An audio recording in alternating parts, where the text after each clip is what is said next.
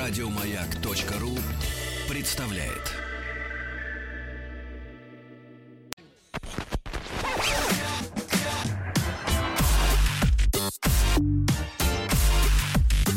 Сергей Стиллавин и его друзья на маяке. Ну что же, дорогие товарищи, снегопады. Владик наш зашел на своих снегоступах. Да, сегодня очень в студии. Красиво в Москве. Доброе утро. Автомобилистам лучше оставаться дома. Я так вам скажу. Лучше разуваться дома. Да. Ну что, товарищи, продолжается драма с квадратным.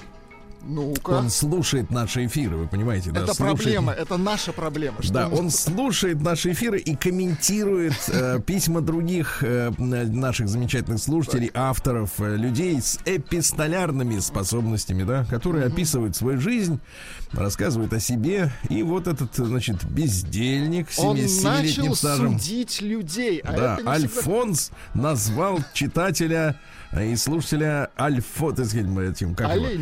Оленем, да. И вот новая реакция на мою критику квадратного. Давайте. Я опять вынужден вам черкануть. Мы сейчас с женой слушали шоу, и когда жена услышала, что вы нарекли меня Альфонсом, она резко возмутилась, сказав, что на еду мы тратим как раз-таки мою трицулю, которую он получает от сдачи квартиры в Москве. Угу. И что обвинения беспочвены. Скажу честно, я и сам был удивлен, ибо я отдаю ей все деньги и не знаю, как и на что они расходуются.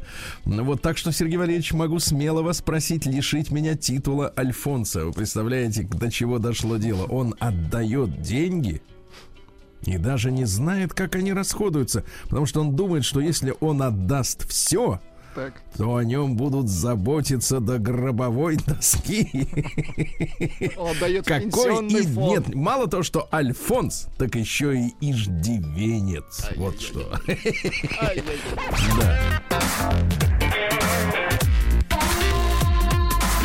Сергей Стиллавин и его друзья.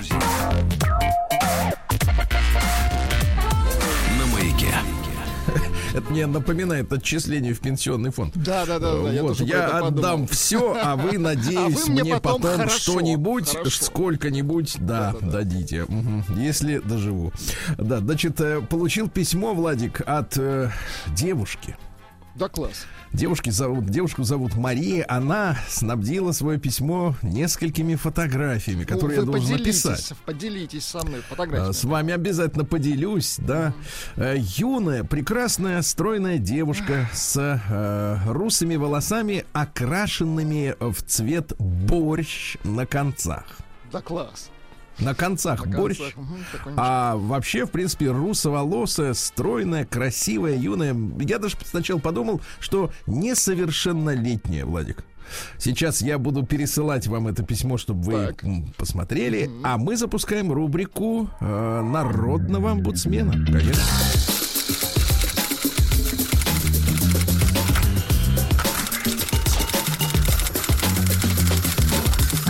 Приемная НОС.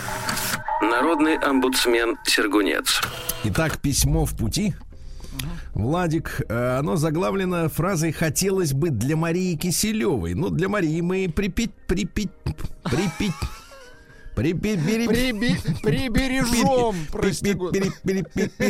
Мне кажется, вы в шифровку передаете сейчас кому-то. Да, для наших подводных лодок доблестных, которые сейчас бороздят просторы побережья от США.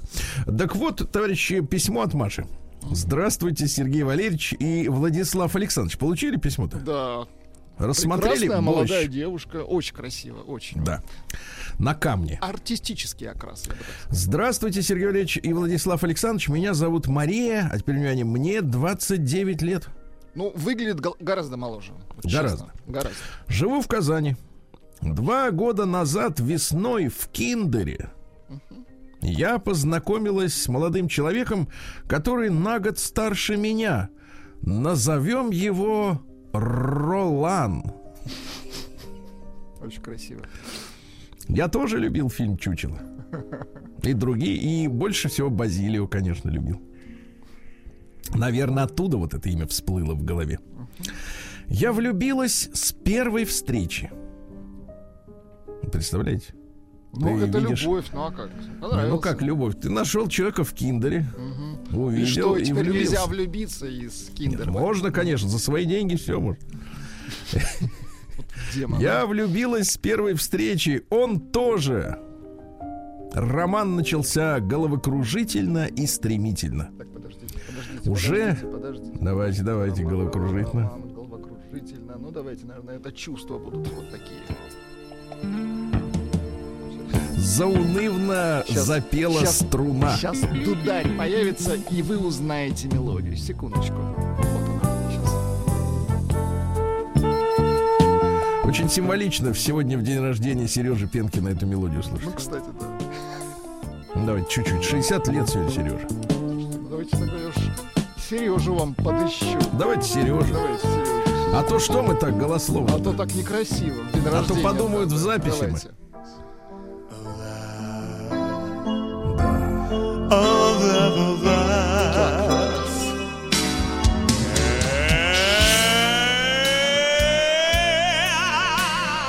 Feelings.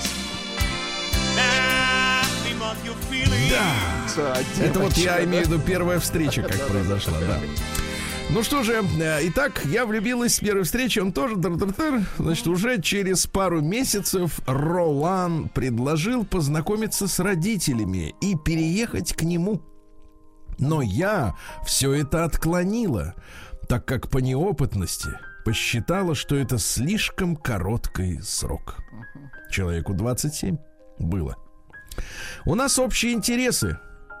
Любовь к еде. Слушайте, ну это, мне кажется, любовь к еде объединяет просто нашу планету. Нет, более того, это объединяет нас даже с тараканами.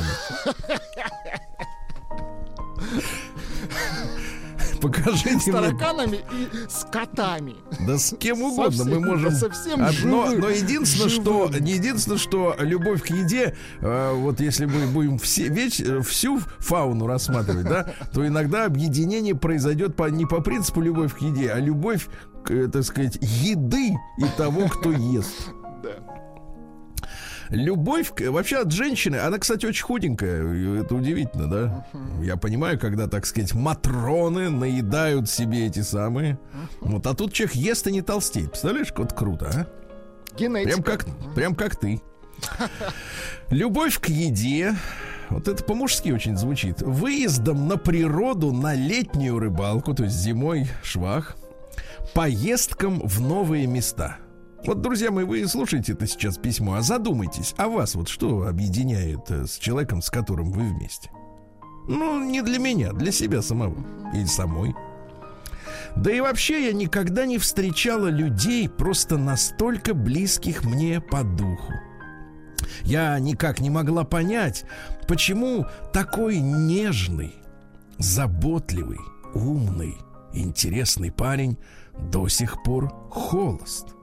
Вот видишь, все нравится, и еда нравится, и рыбалка, и природа, а вот червячок начинает в голове просверливать дырку, понимаешь? Да? Как же так? Все хорошо. Бесплатный сыр, разве такое бывает? Да, но постепенно появились и первые звоночки. Так, Владик, звоночки. Так, давайте на звоночки перейдем. Звоночек.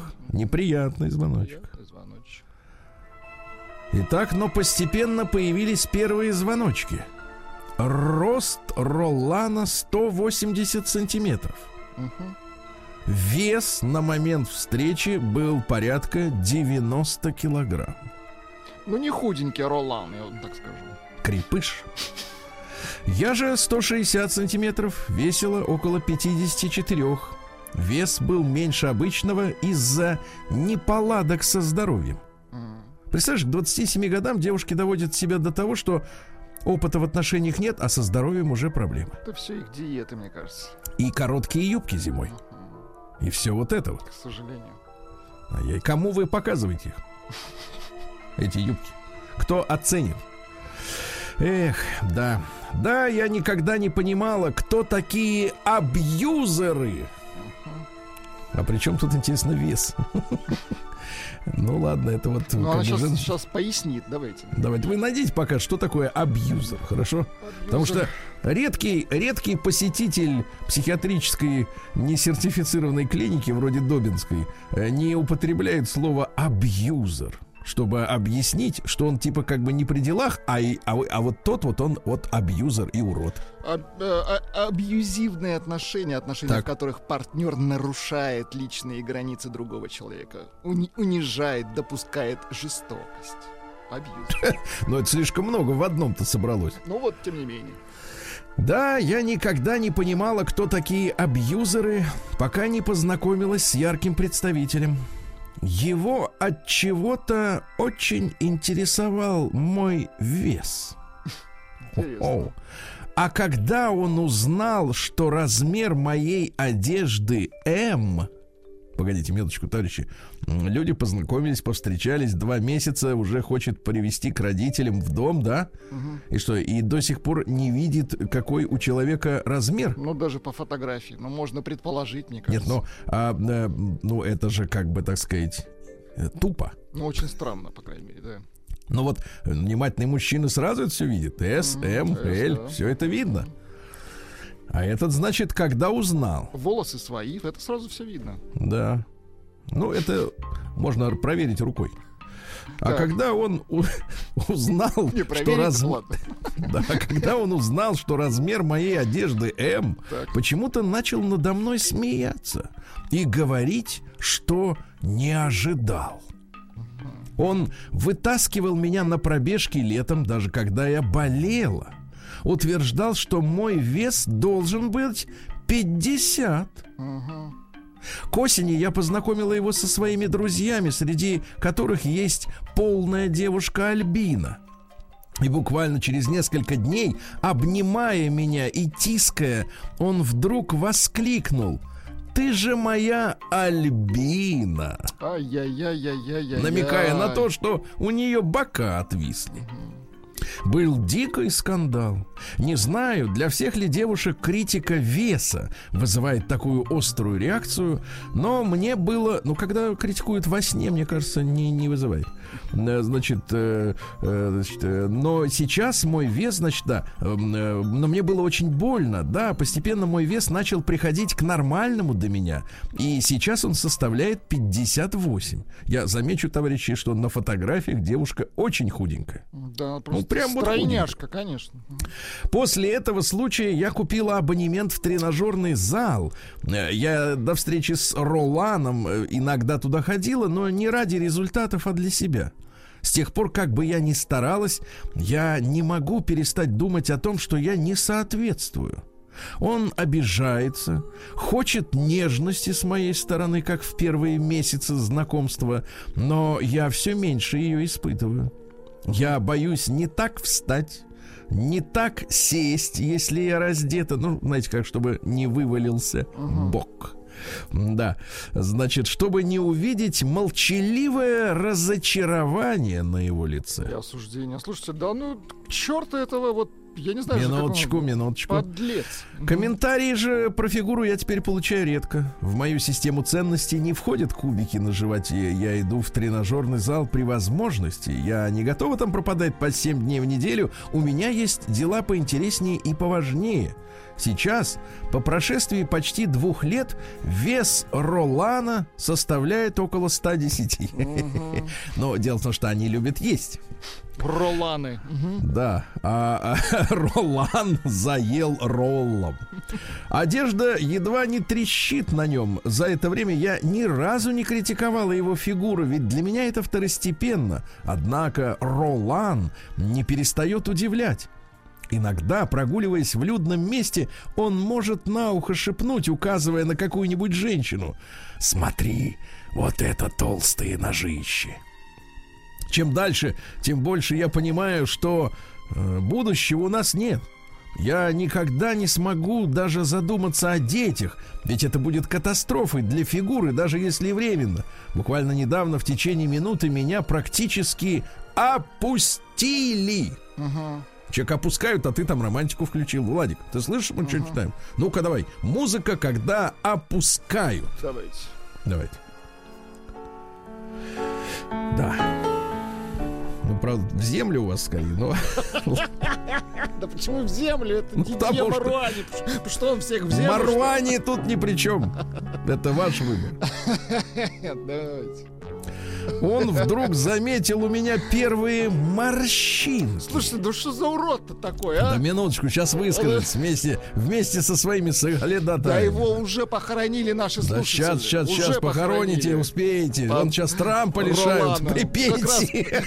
Похоронили до Маруани еще. Да, он вдруг заметил у меня первые морщинки, которые не упустил случай озвучить, добавив, что это непременно для того, что я... непременно от того, что я раздобрела. Дословно.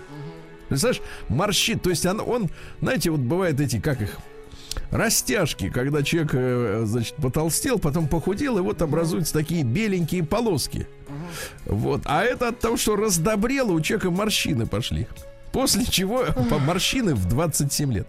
А после чего я, конечно, собралась и уехала. А ведь я получаю от других мужчин комплименты в свой адрес. Даже от нас с вами, правильно? Да. Сейчас отношения поставлены на паузу. Я бы говорил модным языком. Поставлены на холд. Вот, да. Я буду стараться заглушить в себе все теплые чувства к нему, ведь основное время он всегда ласков, говорит, что любит меня, старается проводить все свободное со мной время. В оправдание я постоянно слышу, что он хочет, чтобы я лишь поддерживала форму, что ему это нравится. Очень не хотелось бы, чтобы Мария Киселева ваша объяснила этот феномен зацикливания на внешности, ведь я не ожидала такого поведения от мужчины. Хотелось бы узнать, действительно ли для многих мужчин так важна внешность? Для справки. Ролан имеет несколько образований, начитан, эрудирован, обаятелен, невероятно уперт. Так. Не в смысле, что его уперли, а в смысле, что он сам уперся. По жизни.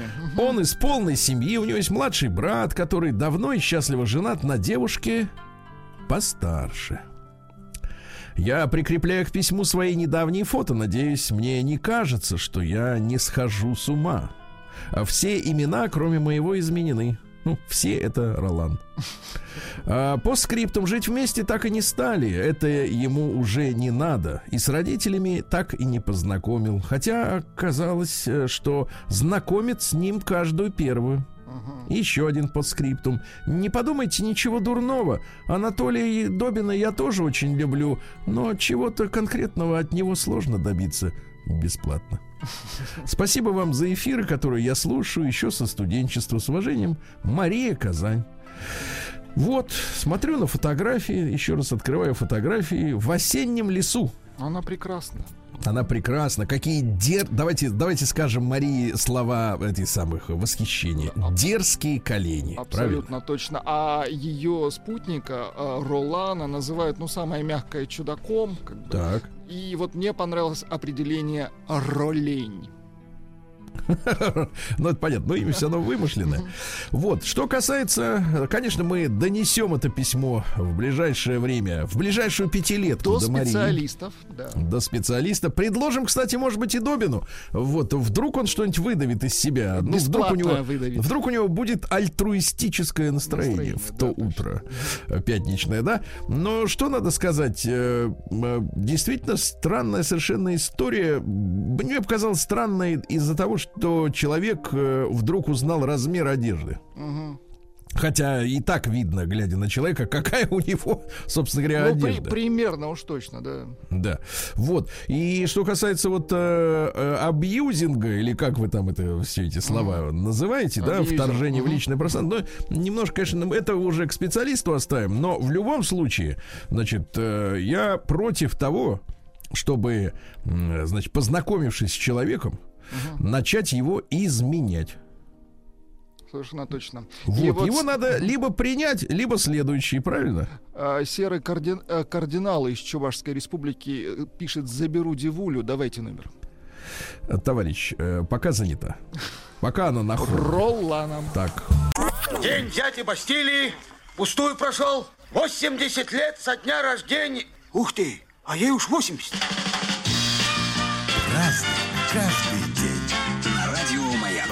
Друзья мои, сегодня 10 февраля, и сегодня день памяти Александра Сергеевича.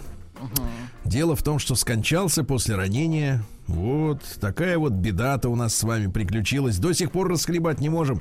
И самое-то, значит, интересное, что в начале 20-х годов в Москве один поэт, диссидент, даже так, попытался повторить опыт и говорит, мол, типа, я себе выстрелю в живот, и, а меня сейчас спасут, потому что медицина уже достигла высокого уровня. Так. Не спасли. А вот сейчас, говорят, уже спасли бы. Вот сейчас. Ну уж сколько лет прошло. Да. Сегодня день российского дипломата. Естественно, всю нашу дипломатическую службу, дипкорпус. Конечно. Поздравляем, товарищи. Спасибо за вашу честную работу. Всемирный день зернобобовых. Зернобобовые? Вот. Да, надо вот иногда и орешки, и... Ой, не орешки, другое. Иногда бобика-то надо заточить. У нас Вячеслав по бобикам, да. А дук-жууба сегодня. Это ритуал очищения в канун Нового года у наших товарищей буддистов. Да.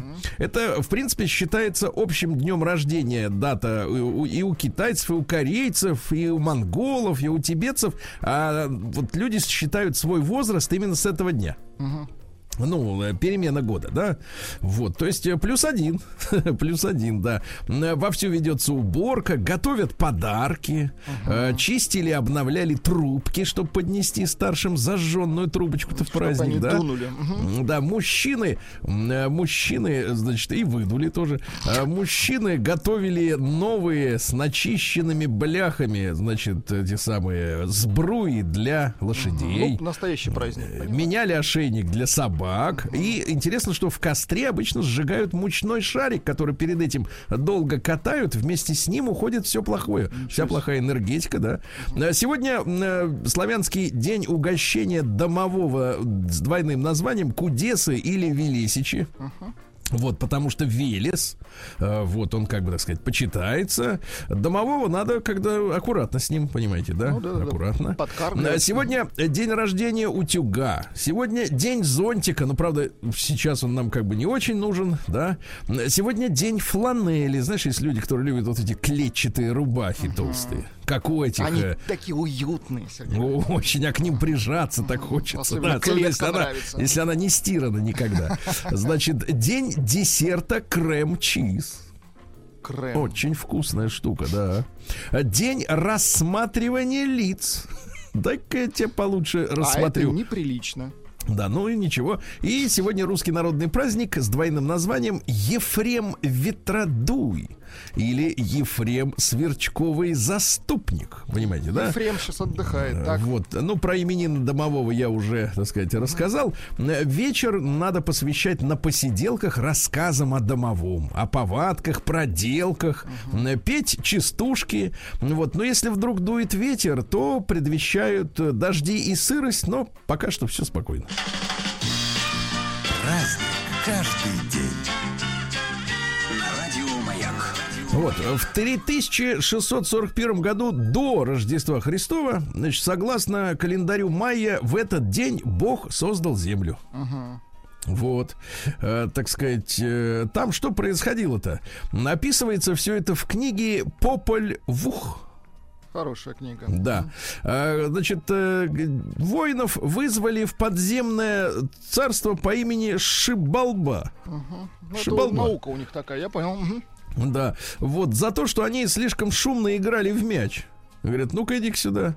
И после страшных пыток они были казнены, но от головы одного из них, бога кукурузы, магическим образом забеременела дочь царя Шибалбы, леди Кровь. Понимаете, да? Леди Кровь выгнали наружу, родила новую пару легендарных близнецов. Шибалбы, так. Да, Хуннахпу и Шбаланке. Красивые имена дают. Вот. Ну и впоследствии они убили ужасную птицу Вукуп-Какиша. Какиш должен умереть. Вукуп-Какиш, да, у которой, значит, они выбили зубы, стреляя взрывающимися пулями, и потом заменили эти зубы на мягкие зерна кукурузы.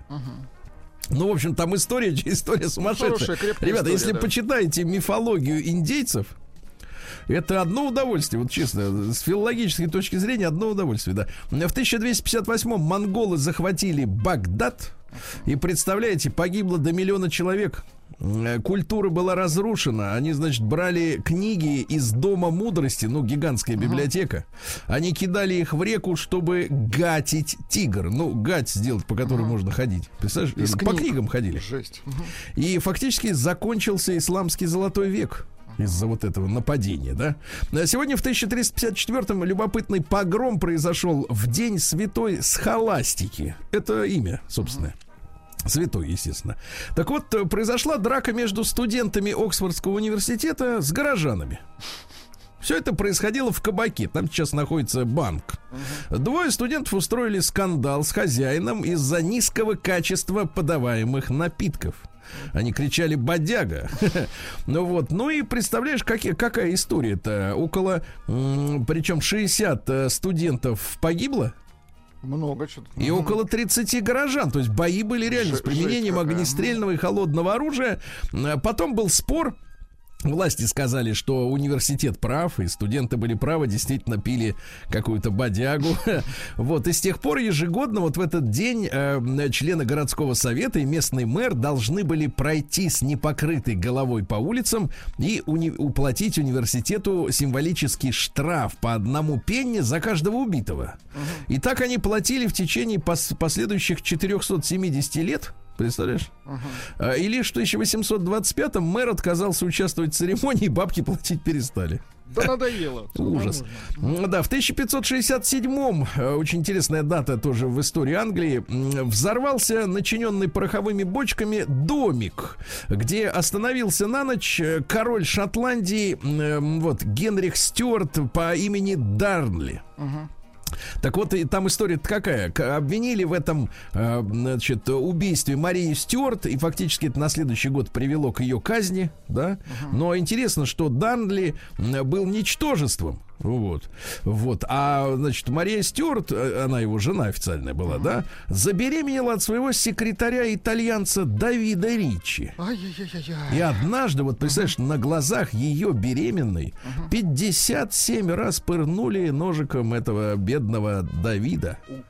Вот, и оставили ножик, который явно принадлежал Дарнли. Но она ему отомстила, вот пороховые бочки взорвались. В общем, такая кровавая история. Весело жили, да. Жутко, жутко, жутко. Да, ужасно. Сегодня у нас также, товарищи, в этот день-то что, какая интересная история. А вот, пожалуйста, в 1784-м, согласно указу Екатерины II, порт и крепость в Крыму получили название Севастополь. Поздравляем. Да, товарищи. А в 1810-м Александр I, наш государь, отказался выдать, значит, великую княжну Анну Павловну, свою сестру, замуж за Наполеона. Отказался. Да, отказался, ведь все могло быть иначе. Понимаешь? Вот. Ну и что? И в итоге для Анны выбрали, так сказать, Вильгельма, принца Оранского. Другого жениха, так. Да, сына наследника короля Нидерландов, да. Супруги, говорят, испытывали друг другу дружественные чувства, их объединял интерес к живописи. Ну, сейчас попроще все, сейчас можно и вокруг еды замутить, но тогда живопись, да. Ну, были бабки, чтобы покупать картины, понимаешь, да. В 1835-м Виктор Хенсен, этот немецкий физиолог, который назвал совокупность организмов, которые в толще воды вот там плещутся, планктоном. Умница, молодец. Он ну вот лет 15 назад появился термин «офисный» планктон. Да, но сейчас уже как-то меньше говорят об этом. Ну что же, Александр Сергеевич сказал последние свои слова сегодня. Кончена, говорит, жизнь. Тяжело дышать, и все. Жалко. Эх, жалко. В 1841-м официально опубликован акт о британской Северной Америке. Прекратили англичане делить Канаду на нижнюю и на верхнюю, и появилась просто провинция Канада. Ну и вы знаете, что канадцам разрешили свой флаг заиметь только в 1964-м. Ну и до сих пор это, в принципе, вассалы. Никаких самостоятельных решений они на внешнеполитическом уровне принимать, естественно, не могут. В 1890-м Борис Пастернак, вот, великий наш и поэт, и писатель, понимаешь, да? Вот, что интересно, Родители Пастернака и его сестры в 21 году покинули Советскую Россию. Луначарский ходатайствовал, понимаете, да. Поехали они в Берлин. Вот там общались с Мариной Цветаевой, в частности, да.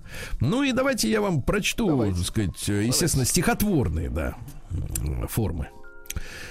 Красавица моя, вся стать, вся суть твоя мне по сердцу. Вся рвется музыкою стать, и вся на рифмы просится. А в рифмах умирает рок, и правдой входит в наш мирок, миров разноголосица. И рифма не вторение строк, а гардеробный номерок. Талон на место у колонн, в загробный гул корней и лон. И в рифмах дышит та любовь, что тут с трудом выносится, перед которой хмурит бровь и морщит переносицу. И рифма не вторение строк, но вход и пропуск за порог, чтоб сдать, как плащ за бляшкою, болезни тягость тяжкую. Боязнь огласки и греха за громкой бляшкою стиха, красавица моя, вся суть, вся стать твоя, красавица, спирает грудь и тянет в путь, и тянет петь, и нравится. Тебе молился Поликлет, твои законы изданы, твои законы в далях лет, ты мне знакома издавна. Классные. Вот, но стихи, которые начинаются с фразы «Все наденут сегодня пальто», я прочту, с вашего позволения, чуть позже. День дяди Бастилии пустую прошел. 80 лет со дня рождения. Ух ты, а ей уж 80. Разный, каждый день. Радио «Маяк». Ну что ж, товарищи, Борис Пастернак, день рождения сегодня у великого автора. Да, давайте-ка вот про пальто не будем, а вот я вам про другое. Давайте. Мне хочется домой, в огромность квартиры наводящей грусть. Войду, сниму пальто. Все-таки пальто, да. Войду, сниму пальто, опомнюсь, огнями улиц озарюсь. Перегородок тонкоребрость, пройду насквозь, пройду как свет, пройду как образ входит в образ и как предмет сечет предмет. Пускай пожизненность задачи, врастающей в заветы дней, зовется жизнью сидячей, и по такой грущу по ней. Опять знакомостью напева пахнут деревья и дома. Опять направо и налево пойдет хозяйничать дома. Опять к обеду на прогулке наступит темень, просто страсть. Опять научит переулки и охулки на руки не класть. Опять повалят с неба взятки. Опять укроет к утру вихрь, осин, подследственных десятки сукнов, сугробов снеговых. Опять опавшей сердце мышцей услышу и вложу слова, как ты ползешь и как дымишься, встаешь и строишься, Москва, и я приму тебя, как упряжь тех ради будущих безумств, что ты, как стих, меня зазубришь, как быль запомнишь наизусть. Хорошо. Понимаете? Упряжь, то есть это лошадь. И зазубришь. Да, хорошо. Вот так вот, да. Ну, и я бы еще мог почитать, но... Ну, если сказать, останется время, конечно. Да, если останется. Бертольд Брехт, в 1898-м германский писатель. «Мамаша Кураж». Понимаете, да? Вот эти жуткие произведения. В 1902 году Уолтер Браттейн, американский физик, который в 1948 году вместе с Бардином транзисторный переход открыл. Понимаете, да? Из-за чего вот это все понеслось. И все заработало. Да, в 1903-м Матвей Исаакович Блантер, замечательный наш композитор. И «Катюша», конечно, и «Лучше нету того свету», да. А ты снишься? Не то? И нет, это вот не то. А в 1908-м Александр Мнушкин, это французский кинопродюсер русского происхождения. Вот, да, много-много фильмов. И «Человек из Рио», да, ну, я думаю, что наши родители эти фильмы знают прекрасно. Ну и, конечно, Жан-Поль Бельмондо. Да-да-да, «Профессионал», ну как, ну, все оттуда. Мстислав Селович Келдыш в 1911 году, наш президент Академии наук Советского Союза. В 1955 году он написал, подписал письмо 300 против Трофима Денисовича Лысенко, который мешал науке развиваться. Который всех путал, так? Да-да-да, ну и письмо рассмотрели. Да, письмо рассмотрели. Ну, я вам рассказывал про прикол, что готовили станцию автоматическую к Марсу. он должен был определить, если на Марсе вода, а Келдыш говорит, а давай вот сейчас вот здесь на поляне включим. Прибор показал, что на Земле воды нет. Так что, говорит, отправлять, да, отправлять не будем. Это гениально, сколько он денег сэкономил. Да. Но в 1900 веса сэкономил, прибор-то уже сделали. В 1919-м Александр Моисеевич Володин родился, драматург, «Пять вечеров» его пьеса. Шикарно. «Звонят, откройте дверь», старший сценарии. «Дочки, матери», «Осенний марафон», «С любимыми не расставайтесь», ну, великий автор, да. Сегодня в 2020 году поляки отпраздновали обручение Польши с морем. Причем праздновали два раза в 20 веке, то есть в 1920 году и уже в 1945 после войны, когда немцы-то Польшу отрезали в очередной раз от моря. Им нужен был коридор в Кёнигсберг, да, по берегу. По Польше называется так. Заренчины польски с можем. Поздравляю. Обручение Польши с морем. Вот, да. А сегодня в 23-м году впервые изготовили пасту для авторучек, чтобы она не вытекала. А авторучки появились уже после войны. Вот. Михаил Степанович Высоцкий в 28-м году. Это белорусский автоконструктор, разработчик МАЗов. Ну, великолепные автомобили, да. В 29-м году родился Джерри Гольдсмит. Это автор более чем 250 фильмов. Да, есть у нас некоторая музыка-то, Владик. Давай. Что у нас есть? Это откуда? Бракавей. Не знаю такого фильма. Теперь другой фильм, которого я тоже не знаю, называется «Гизма». А «Гизма» — это вот, так сказать, эти, которые украли Рождество-то. Гоблины. Так, но вот это вот «Мумия», это мы знаем. Видишь, как «Мумия»-то, да? Да. Ну, понятно. В 1936 году Александр Сергеевич Мужуков родился. Ну, мы знакомы с его сыном, с прекрасным пианистом-виртуозом, да. Ну, а песня «Ты снишься мне», это она и есть. А, вот она, да, шикарная. Конечно. Ты снишься мне, ты снишься мне, тревожными ночами снишься мне. Да, вот такую Пугачеву мы очень любим, да? Да. Аллу Борисовну. Тогда она не была еще Борисовной. В 1938 году, шутка, значит, Георгий Александрович Вайнер родился, писатель, да, вот, работал журналистом, понимаете, да, и так далее. В 40-м году появились персонажи Том и Джерри, вот, но сердце не принимает. Хочется... Ну, погоди, ближе. Да, как-то поближе Заяц к телу. Сегодня в 55-м году Ким Александрович Брейдбург родился, музыкант из группы «Диалог», создатель, да, и продюсер. Там, кстати, в «Диалоге» работали братья Меладзе. Вот, есть у нас «Диалог», да? Вот он, да, звучит. За роялем, да, как раз Костик. Гринленд, Гринландия. Да, но самое главное, что и песню «Голубую луна» написал. Давайте вспомним, как это звучит. Голубая луна. Ну, это не забыть, не надо, да. Ну, давайте, товарищи, еще раз поздравим с 60-летием Сергея Михайловича. Давайте, вот у нас есть другая песня. Моя мелодия. Да нет, ну шикарный голос, 4 октавы, диапазон. Они, кстати, были с Цоем знакомы, ты в курсе? Пенкин с Цоем? Да. Причем, значит, на гастролях в 88 году они в Евпатории встретились. Вот, а, значит, Цой говорит, давай ты выйдешь тоже споешь. Да? Он говорит, у меня не все блестки есть на штанах. И тогда Цой пришил блестки. Удивительно. Да, ну чуть-чуть еще, давайте какую-нибудь музыку хорошую. Вот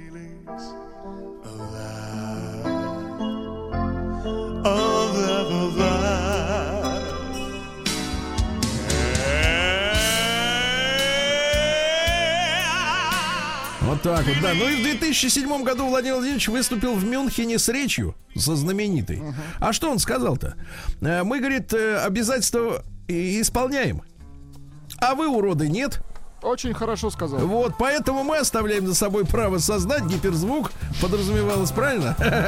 Вот и правильно, и пусть прижучите всех, чертовы бабушки.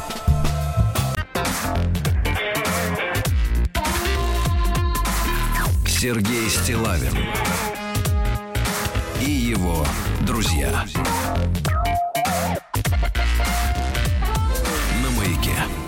Друзья мои, холодает в Омске, уже минус 24, ощущается как минус 29.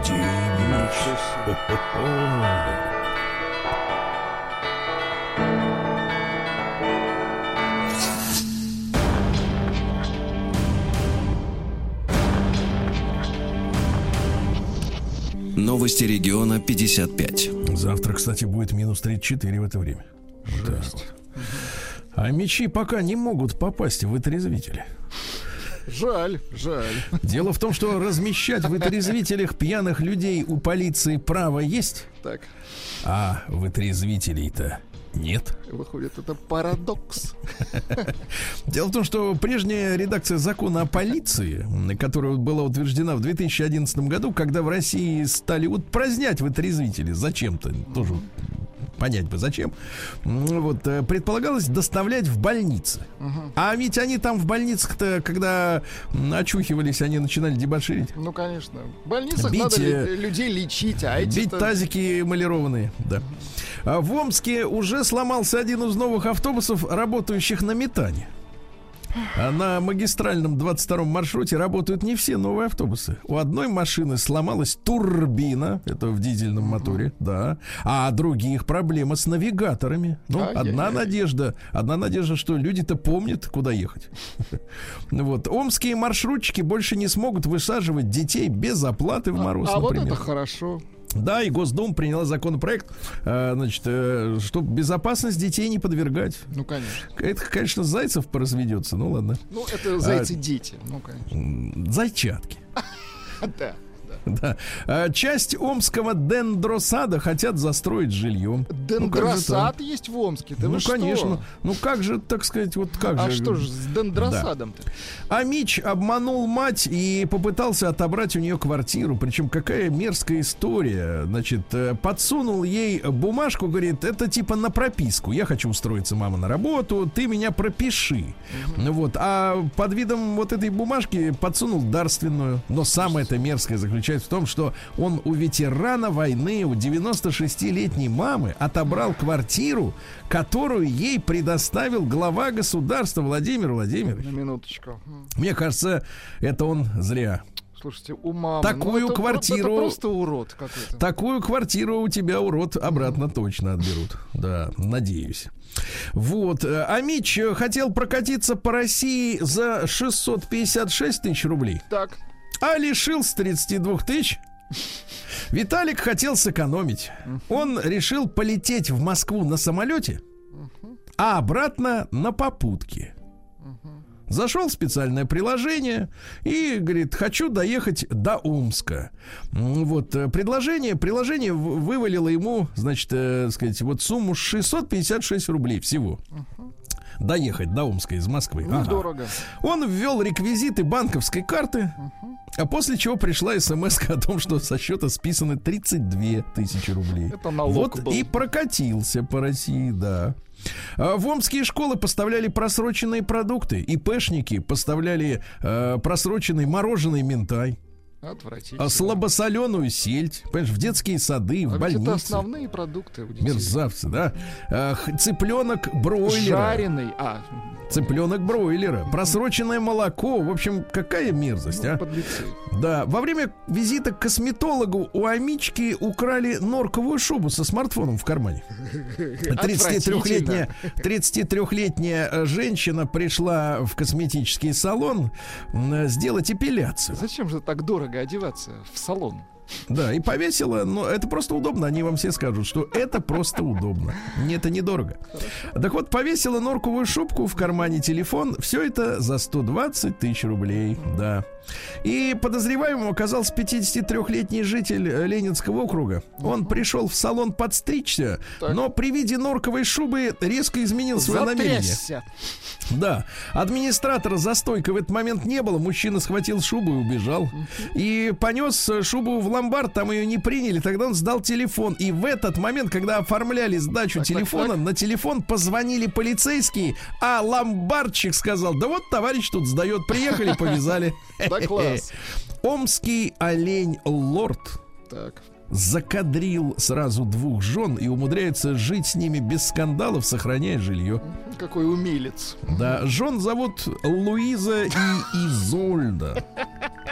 Кто имена придумывает? Это же такие вот талантливые люди, искусство. Да. Ночью в Омске пьяный водитель, увидав ГИБДД, пересел на ходу на пассажирское место. на ходу. Это круто.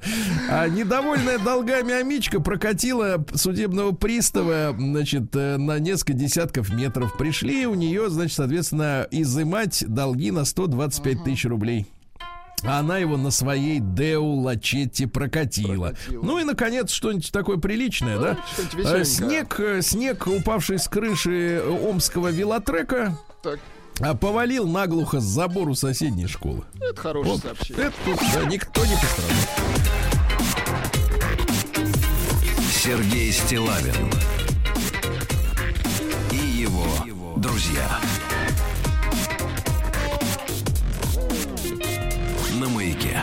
Друзья мои, вы знаете, что у вас есть возможность заблокировать свою банковскую карту, если есть какие-то подозрения.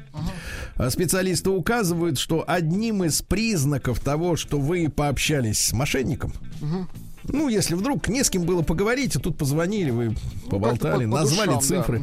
Так вот, если перед разговором приходит сообщение с неким кодом подтверждения. Да. Дальше певец Шура. Давайте я вам напомню. Давайте. Хотите? Напомню. Я вам напомню сейчас. Вот, я вам напоминаю. Напомню певца Пенкина. Давайте я вам сначала Шуру. Давайте Шура, а потом Пенкин. Класс. Так, а теперь класс, Пенкин. Да? С днем рождения. Сергей Михайлович, с днем рождения. Да. Так, и что, Шура? Так вот, Шура-то похудел на 35 кило. Зачем? А нет, не зачем. Грыжу нашли. О, боже. Да, и говорят, что если не похудеешь, все, край тебе. И теперь красавчик. Здоровья, да, молодец. Желаю. Значит, врач заказала... Извините, рассказала. Нет, заказала это в другой рубрике. Рассказала рецепт идеального завтрака в морозы. Надо обязательно хорошо питаться. Яичница в том или ином виде. Ну, мы все помним, что пол яичка в день.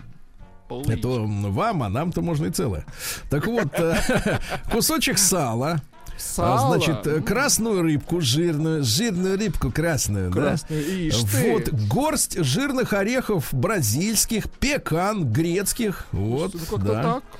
То есть надо вот в морозы подкрепиться. Достаточно именно жирной зажиточный пищей. Такой завтрак.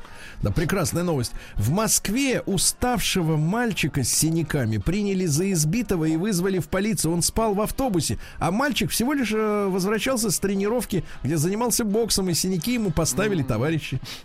А он устал, валтузить-то устал и заснул, да. А популярность винила среди меломанов в России выросла в разы. Сменных игл купили аж в 80 раз больше, чем годом раньше, представляете? На винил, да. И, кстати, ретро-шик-то стоит недешево. От пятерочки начинается цена хорошей пластинки. Больше всего, понятно, в Москве, в Питере, в Краснодаре и в Свердловской области покупают винила, да. Жители 5 поселков под Воронежем остались без света из-за того, что свадебку справляли ребятки. Да и начали запускать хлопушки, наполненные металлизированными лентами. Ленты взлетели до линии электропередач. Жесть. Повисли, да и замкнули к чертовой бабушке. Ужас, все. А материнский капитал могут разрешить вкладывать в ценные бумаги. Хорошо. Если они, конечно, будут ценными. А королеву невест будут выбирать в Белгородской области. Молодцы. Королева невест. А там же, ты понимаешь, они же все там в белом. Конечно. Да. Не, ну, королеву клуб, смысл выдавать за кого-то. Да, клуб-ресторан выселяют из исторического дома на улице Зодчего-Росси. Ну, прекрасная улица.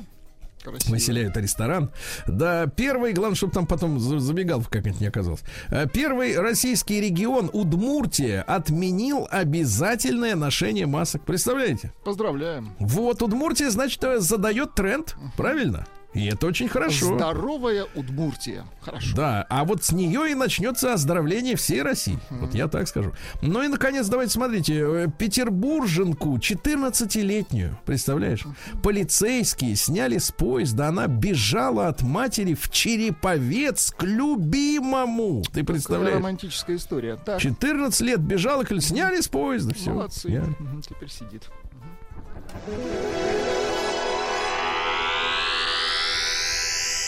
Наука и жизнь. А вот теперь интересная история. Значит, завершились испытания первого в России автономного дрона-охотника «Волк».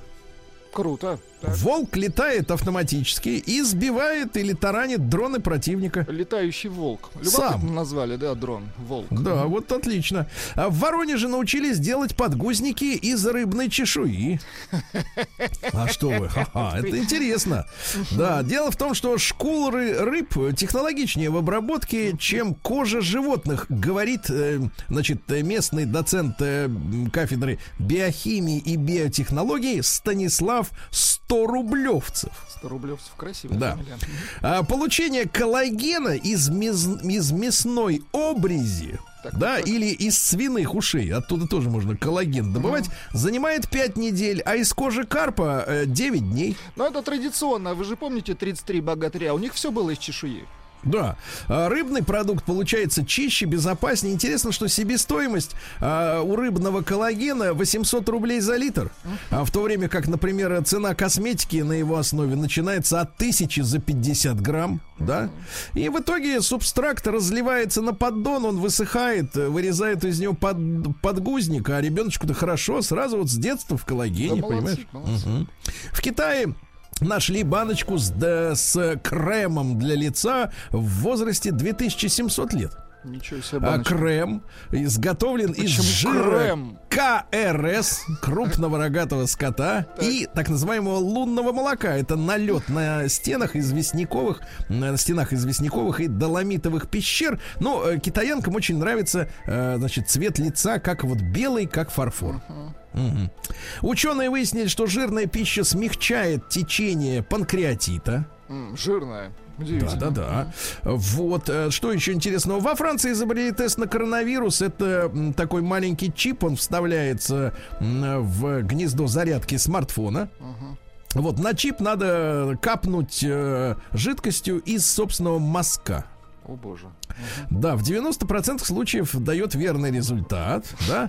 Ужасная новость, ребята, просто мозг начинает дымиться. Нейросеть научили восстанавливать фортепианную музыку по записям, видеозаписям и кинозаписям без звука. Круто. То есть она смотрит, как он там пальцами-то шарашит. Удивительно, круто. Калашников изготовил смарт-ружье для хипстеров. Для хипстеров? Да, 155 Альтима называется. Но дело в том, что классическая охота хипстерам неинтересна. Им надо интересно, чтобы было. Так вот, в ней, в этой штуковине, стоит процессор, который обучает стреляющего. Стоимость ружья для хипстеров от 100 тысяч рублей. Ну и тоже жуткое сообщение, которое, ну, мягче, чем вот восстановление музыки по записям видео, да, потому что просто непонятно, о чем идет речь. Там понятно, здесь нет. Физики заявили о прорыве в квантовой голографии, товарищи. Квантовая голография. То есть не отличишь от настоящего. Очень вот так.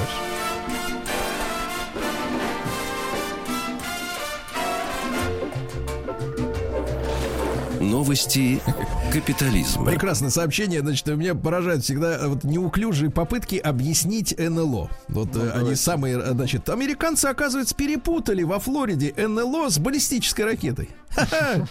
Слушайте, ну уже такие объяснения, да, находят. Названы лучшие города для владельцев домашних животных. Ну, где там удобно, пописать, что, как там проявить. Первое место Лондон, потом Париж. В Лондоне вы бывали, да? Вот в Париже, в Риме, значит, 20 городов рассматривалось. Москва на 13-м месте. Так. Есть где про это самое, да, проявить. Удобный там. Питер на 17-м, да.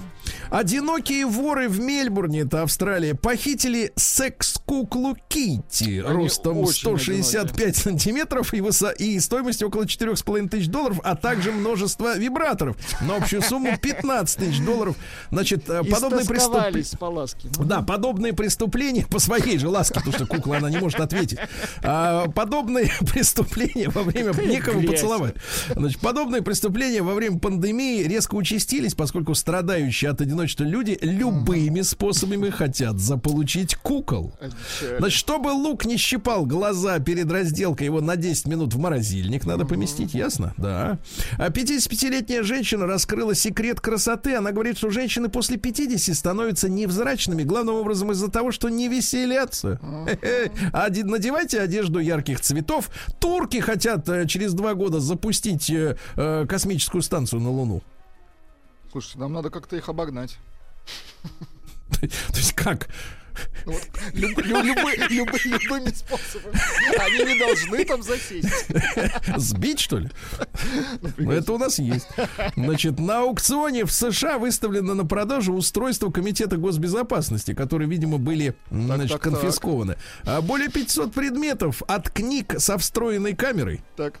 Да, зонтика убийцы, помните, укол, да, зонтиком, укол, да? Зонтиком, да, да, ядом. Вот, самую красивую женщину в мире, но считается, что это Белла Хадид, хотя можно поспорить, заметили в наряде российского бренда Ушатава. Ну, это такая мешковатая штука, да. Ну и что интересно, и в Китае, наконец, начались новогодние торжества, дорогие друзья. Они продлятся 2 недели. С Новым годом, китайцы. 2 недели.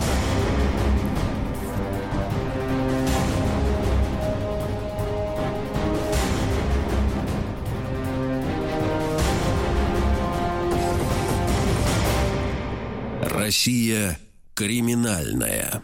Слушайте, ну, история, которая меня, честно говоря, повергла в состояние как-то крайнего уныния. Заголовок ужасный. В Петербурге родители спрятали наркотики в одежде 4-летнего сына.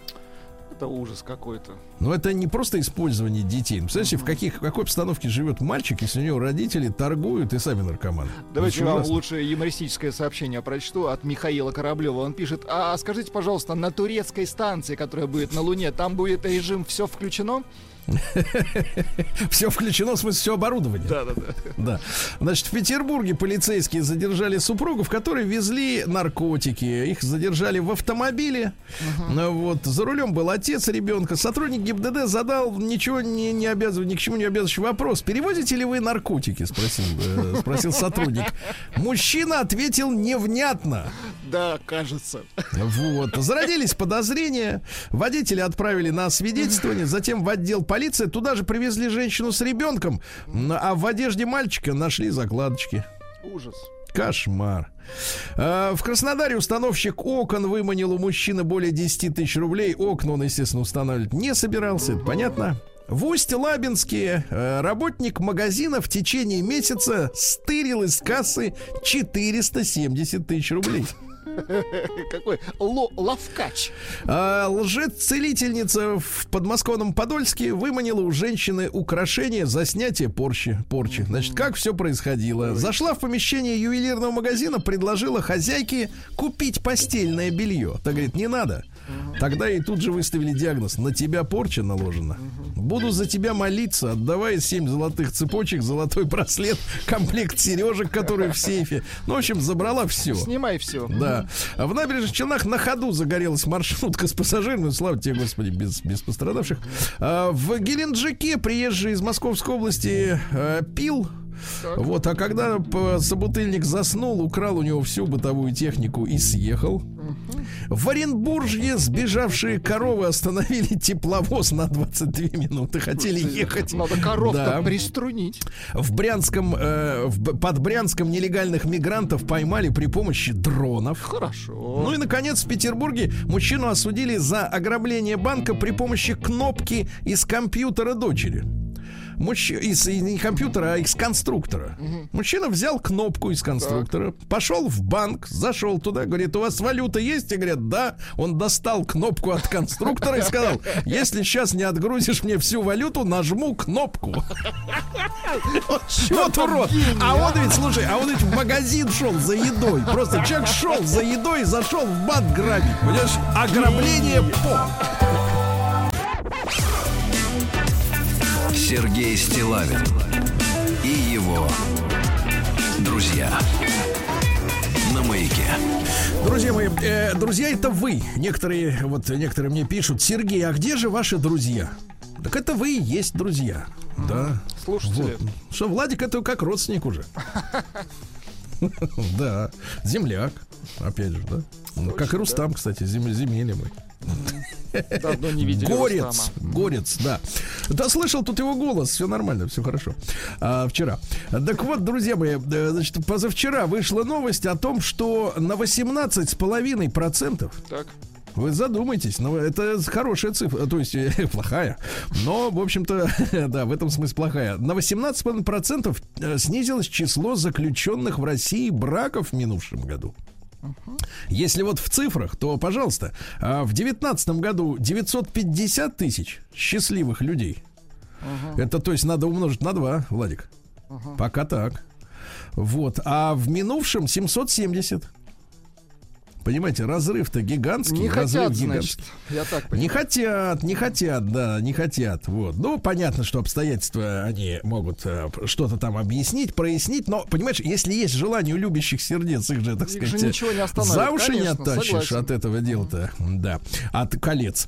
Вот, товарищи, давайте-ка мы сейчас короткий опрос, формальный, проголосуйте, пожалуйста, это крайне бесплатно, вот, то есть вообще ноль. Единичку отправляйте, пожалуйста, на наш WhatsApp-портал, +7 967 103 5533. Вы официально являетесь законным гражданским супругом. То есть, ну, вот законным. В паспорте у вас стоит штамп. Стоит клей... О, нет, да, ну, штамп. Конечно, о вакцинации. Вот, значит, штамп стоит, а двойка подживаете просто так. По любви. Подживаете просто так. Ну и давайте вопрос к нашим слушателям, соответственно, к тем, которые подживают, да? Значит, +7 967 103 5533 и телефон студии 728-71. Ты чё не женишься-то? Вот, давайте так. Вот только искренне, да, вот без этих там это самое. Вот, почему не женишься? И, соответственно, вопрос к тем, кто в официальном браке. Как так вот вышло, что все-таки, несмотря на вот это время лихое, кто тебя заставил? Совесть, например, да, или любовь. Или, может быть, вот знаешь, как мне иногда пишут люди. Говорят, мы, говорит, расписались. Ну, что значит милиционер? Милиционер на это не способен. Так вот, так сказать, нет полномочий на это дело. Нет, понимаешь, пишут, чтобы, например, передачу могла в тюрьму принести. Потому что в следственный изолятор не пускают, если ты никто. Понимаете, да? Вот, поэтому давайте причины. Давайте Вячеслава послушаем, нашего, да? Он как бы человек интересный. Слав, доброе утро. Доброе утро. Слав, ну ты давно женился, ты же в советское время еще, правильно? Через месяц, не поверите, Сергей, нам будет с женой 30 лет, как мы в браке с законом. Да. И при том условии, что за месяца два мы поехали знакомиться с одним из ее родственников в Смоленске. И, соответственно, вот нам тоже, вот то, что вы говорите, не в СИЗО, а в гостинице нам сказали только в разных номерах. Мы говорим, ну, пожалуйста, не вопрос, давайте в разных номерах, а у нас их нету. Вот, спасибо. Ну, вы знаете, сейчас с этим делом, понимаешь ли, вообще никак. Вообще спокойно. Как у тебя дети-то относятся вот к официальным отношениям? Дочь готова на гостевой брак, старшая, естественно. То есть гостевой это пояснить, пожалуйста, для, так сказать, подошедших, что это такое? Ну, на неделю выбираешь себе мужа, и он у тебя гостит. Например. Ну, это там, Слав, а тут важно, а ты пускаешь к себе вот таких вот подживал? Ну, сложно просто, я бы не хотел бы, это никаких эфиров не хватит. Просто, я тебе могу сказать, что мне папа однажды сказал, я был молодым, зеленым, да, он такой подошел ко мне, Серега, говорит, Серега, давай больше ты вот не будешь приезжать с женщинами. Я папу очень уважал и сейчас уважаю. Да, его нет со мной уже 4 года. Я сказал, конечно, папа. И все. Не хотел расстраивать. А с сыном не раз я это обсуждал, но он сказал, что папа, до 30 лет даже ни о чем не рассуждай, а о следующих внуках с моей стороны, да, вот со стороны дочери, у меня внук уже есть, вот, а с моей стороны раньше, чем в 35, даже вообще и не мысли. Я, ну ладно, типа сначала нужно. Но видите, некоторые ребята, я вижу, что серьезно, действительно хотят встать в их понимании на ноги. Да. Хотя там вы вчера меня подкололи, что я хочу жить до 200 лет, просто вы видите, вы все свалили в одну кучу. Нет, а у меня до 111, я помню.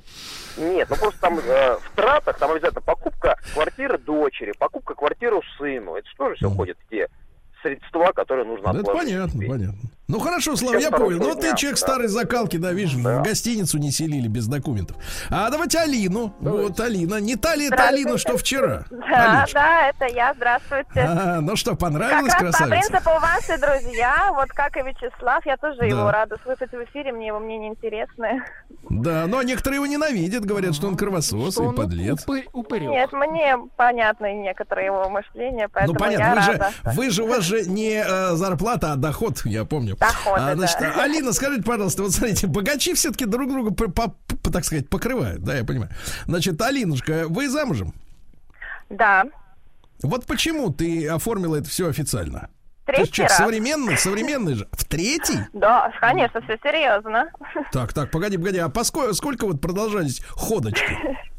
У меня был первый брак, к сожалению, который распался. И так получилось, что за вторым официальным супругом я замужем 2 раза. Это, погоди, как же так вышло? Уходили от долгов, наверное, да? В какой-то момент передумали, видимо. Нет, на каком-то этапе, да, был кризис отношений, который закончился решением о разводе. Так, сколько был перерывчик-то, Алина? 4 месяца.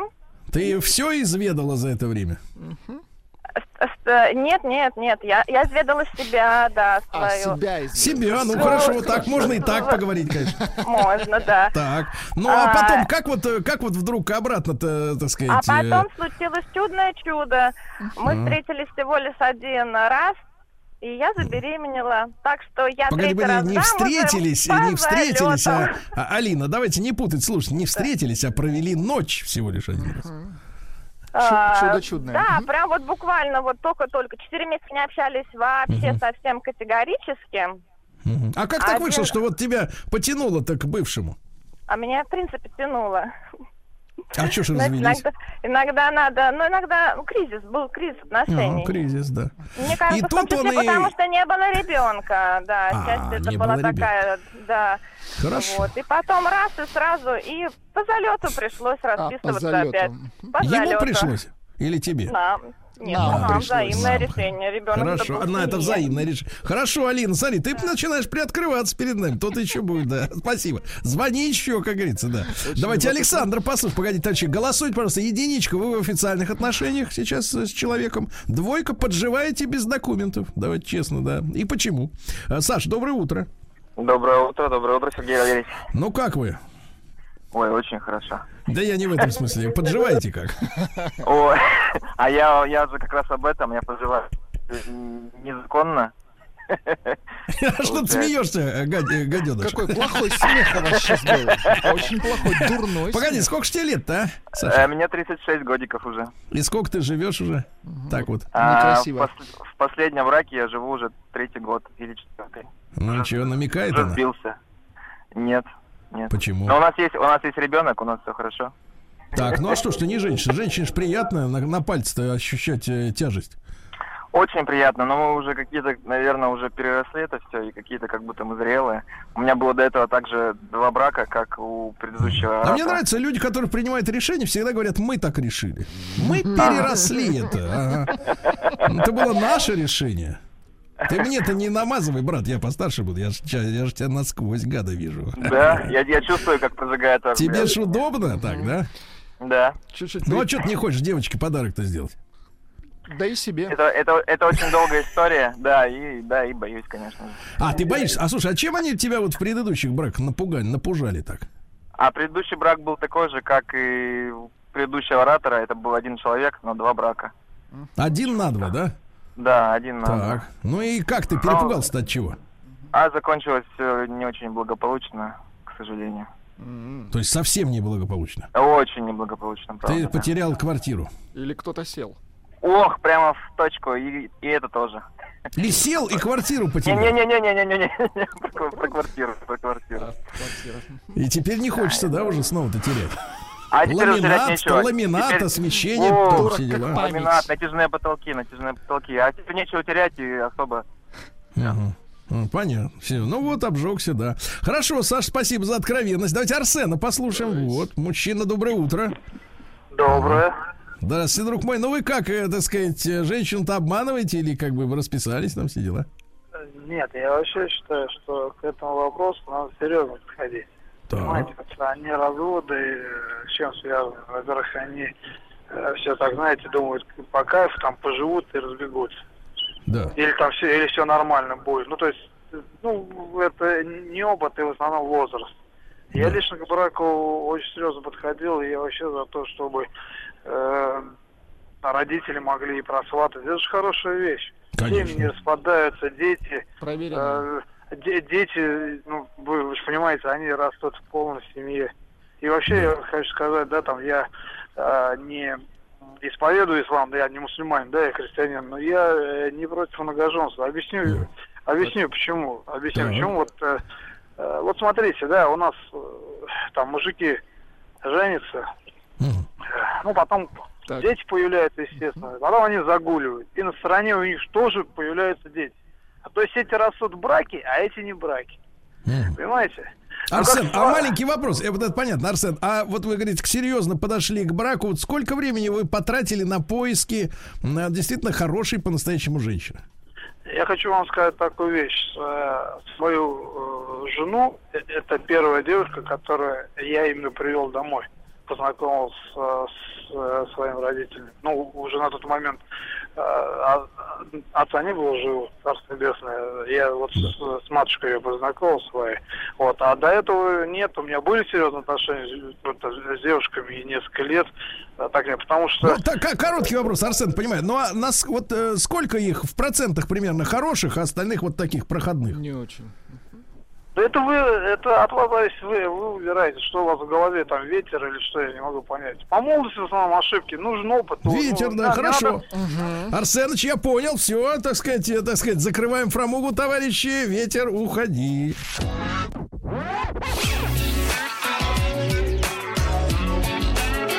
Сергей Стиллавин и его друзья на Маяке.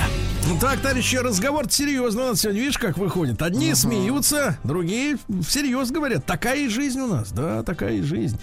Смотрите, я еще раз напомню, что за прошедший год, 2020, на 18,5% снизилось число официально заключенных браков. Вот.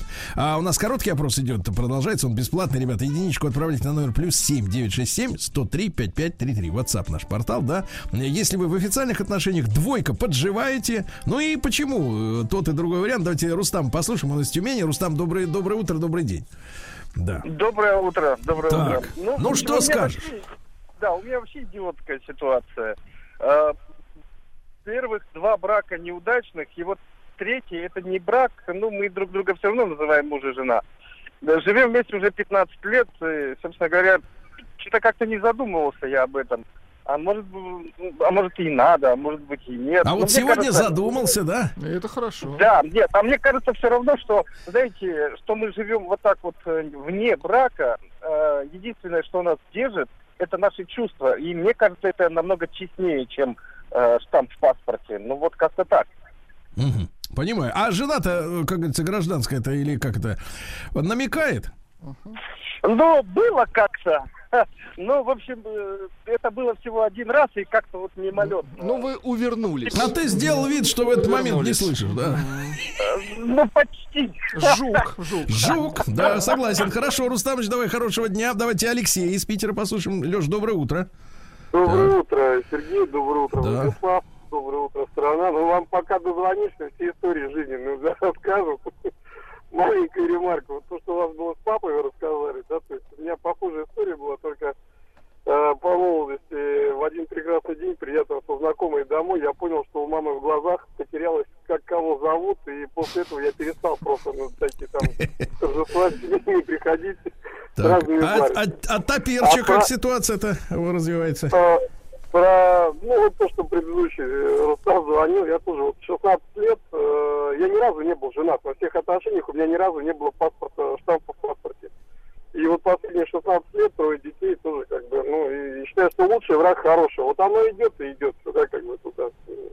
Не надо ничего. Идет и идет. Иначе можно испортить хрупкое равновесие. То есть штамп может испортить хрупкое равновесие. Так, понятно, понятно. Но у нас много в эфире звучит историй про то, как жили-жили были люди, потом официально расписались, и тут жена превратилась... Ну да, вот, да. Пишут люди. Жил так. с мадам 13 лет, женился, и через год произошел развод. Спрашивается, зачем женился Юра Мытищи? А вот товарищ Немо пишет, смотрите, какой любопытный.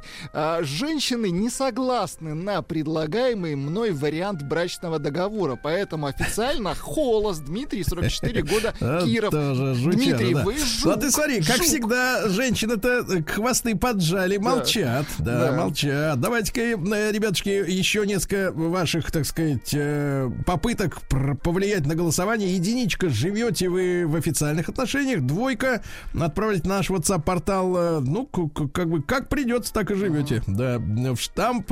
Паспорт чистый. Чистый паспорт, да, совершенно. Пишет Лариса, а мы в марте женимся. Внимание, мне 47, жениху 50. Лариса, Москва, поздравляем. Лариса, это надо отметить, да, как говорится, да. Михаила, давайте послушаем. Миш, доброе утро. Да. Доброе утро, мужчина. Какая ситуация-то, Миша? Я в официальном браке 27 лет. Так. Очень все замечательно. Сразу понял, что нашел свою половинку. Да. Несмотря на то, что мы были очень молоды, мне было 20, ей 19. Вот у нас растет замечательная дочка, и я считаю, что нужно внимательнее просто присматриваться к людям. Да-да-да, внимательно, это совершенно верно, да, так сразу. А то я сегодня с утра, спасибо, Миша, письмо читал, там девушка говорит, познакомились в Киндере, на первом свидании поняла, что люблю его. Да. А давайте Александра Сергеевича с Камчатки послушаем. Александр Сергеевич, добрый день, добрый вечер. Да-да-да, добрейшее утро вам, господа хорошие, да. Соотечественники. Так вот, я хотел бы сказать, что я никогда не женился и не собираюсь, если честно, это делать. Хотя мне 36 лет уже. Вы просто... Мне уже и детей даже не хочется, если честно. Всю жизнь хочется без детей прожить. Я хотел бы сказать о матери, да, в частности. Она уже вышла третьим браком. Ну, первый был мой отец, второй, там, другой муж, который умер. Вот, и сейчас она в 15 году вышла замуж за нынешнего вот мужа, вот. Я у нее пока единственный ребенок, слава богу, вот. Так, вот. А почему же не хочешь сам-то жениться-то ты? Почему? Кто обидел, расстроил? Не знаю, уже совсем не хочется детей. Вот как я помню, как себя в детстве немножко. Настроения вот. Нет, да? Вот как современных детей вот смотришь, когда не хочется вообще детей иметь, если честно. Вот как дети с отцами... Дети с родителями ругаются, вот этого не хочется. Ругаются, видишь, поведение. Хорошо. Дети пошли, не те. Александр Сергеевич понял, все понял, хорошо. Давайте Алексей из Петербурга, послушаем, ему 36 лет. Леша, доброе утро. Доброе утро, Сергей Валерьевич. А у меня ситуация такая. У меня 16 февраля будет 10 лет как законного брака. Старшей дочери 9. Но я своей предлагал сразу. Я говорю, давай, поженимся. Еще когда она студенткой была. Она все ломалась, в итоге, я говорю, вот, теперь сама виновата, выйдешь по залету. Ну, молодец, научил ее. Как не хотела. Вот, понятно, Леш, все. Даниил еще также из Питера, ровесник. Давайте, Даниил, послушаем. Даня, доброе утро. Да, ребят, приветствую. Ну, значит, мы живем в официальном браке. Женился я в 23 года. Я со школьной скамьи еще мечтала о большой семье. Жениться обязательно пораньше. И думал, если у меня это не получится, все брошу нафиг, буду работать дальнобойщиком. Но я почему-то изначально мечтал о семье. Понимаю, но вот видишь, была у человека мечта, это очень хорошо. Без мечты жить нельзя, Владик, да. Спасибо. И Евгения, послушаем. Жень, доброе утро. Да. Евгений. Доброе утро. Да, Женечка, как думаешь, что вот как мужчина, чего женщины-то затаились, не звонят, ты слышишь, одни им мужики. Стыдно. Нечего им сказать. Да, что им сказать. Я вот со своей женой познакомились мы после школы сразу. 10 лет. У меня вот, то есть, есть опыт и как бы гражданского брака, и официально. 10 лет мы прожили, у нас уже ребенку было 3 года. А может нам пожениться? Но это мы на юбилей 10-летний решили пожениться. И вот 28 лет уже в этом году будет общего стажа. Разницы абсолютно никакой я не почувствовал. Видишь, как с анестезией все прошло. Хорошо, да. Давайте, Владик, цифры. Цифры, к сожалению, не очень веселые. Всего лишь 77% наших слушателей в официальном браке. 77. Очень мало. Очень.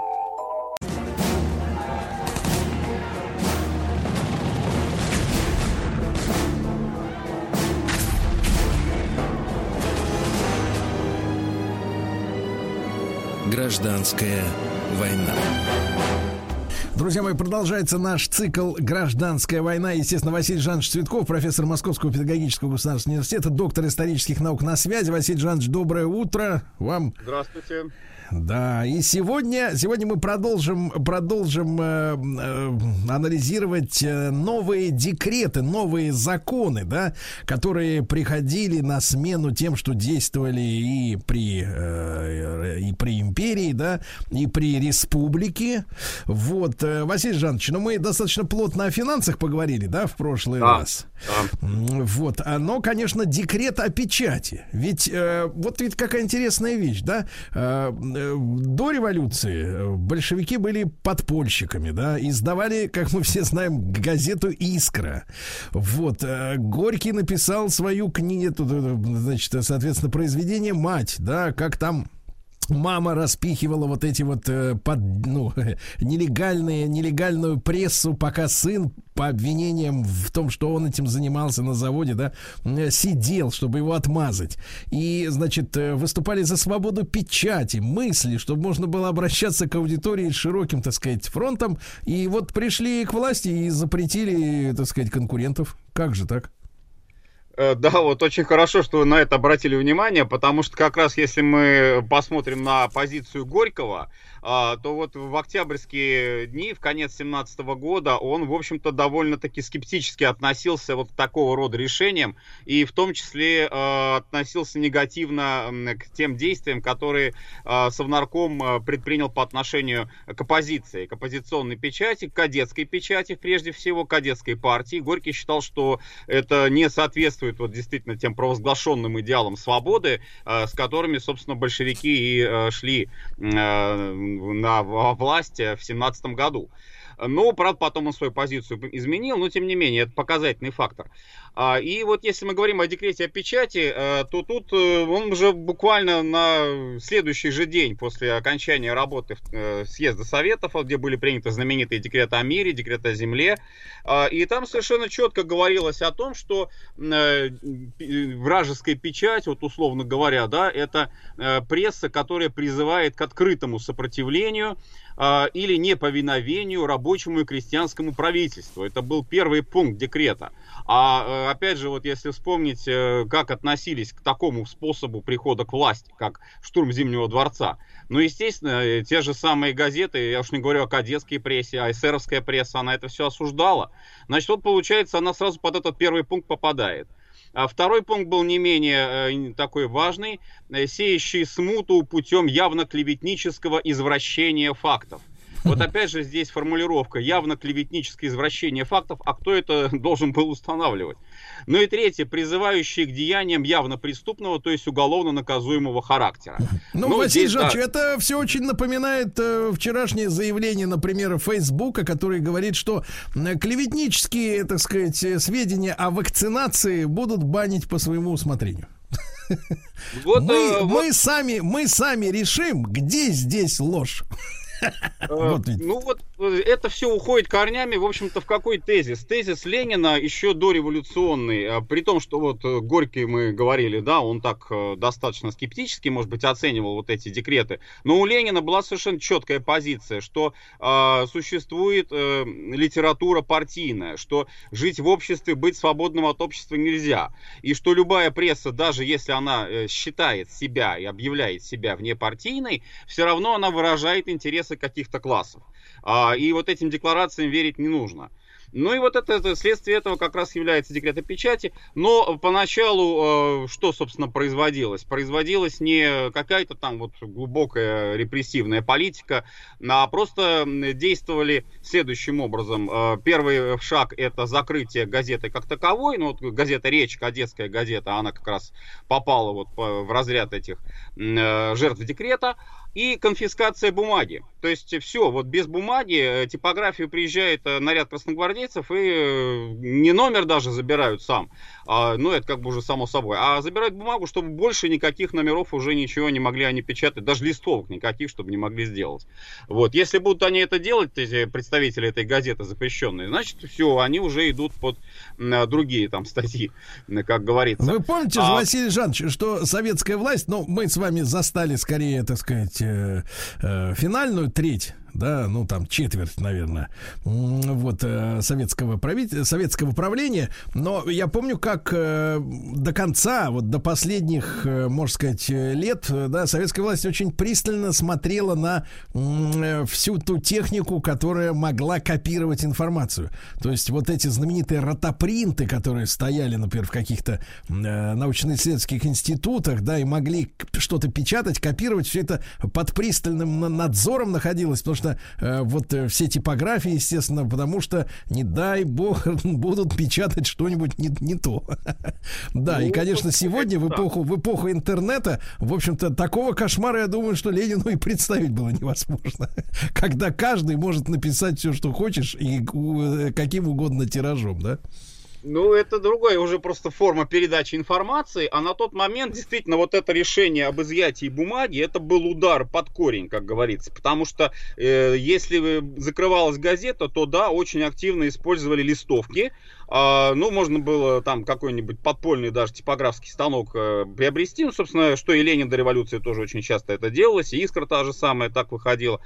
И все, и вот эти листовки, они могли там разбрасывать с грузовика, с автомобиля где-нибудь десятками, сотнями пачек. И это действительно находило отклик у людей, вот такого рода передачи информации. И еще один нюанс вот здесь в этом декрете, ну вернее даже не в декрете, а в том, что последовало за ним, это то, что была запрещена подача объявлений, публикация объявлений, а это очень важный источник дохода, это реклама.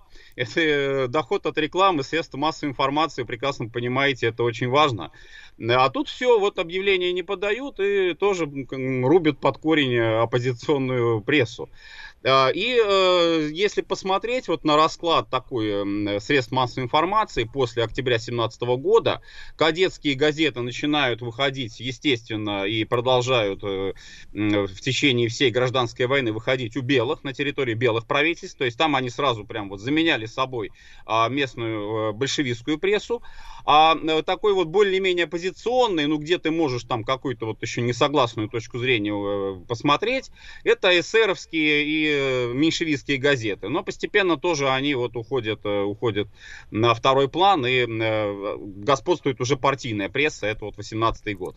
Ну а какую мы видим реакцию, хотя трудно говорить о реакции общества, потому что, ну, сегодня некоторые считают, что там блоги являются отражением мнения людей, хотя это тоже достаточно субъективно, не все хотят писать и не все умеют красиво писать, так скажем, да, вот, а тогда там проявлением общественного мнения как раз и были, наверное, газеты, да, и тут их перезакрывали, вообще восприятие всего этого происходящего в плане ограничения свободы слова, оно вот каким было?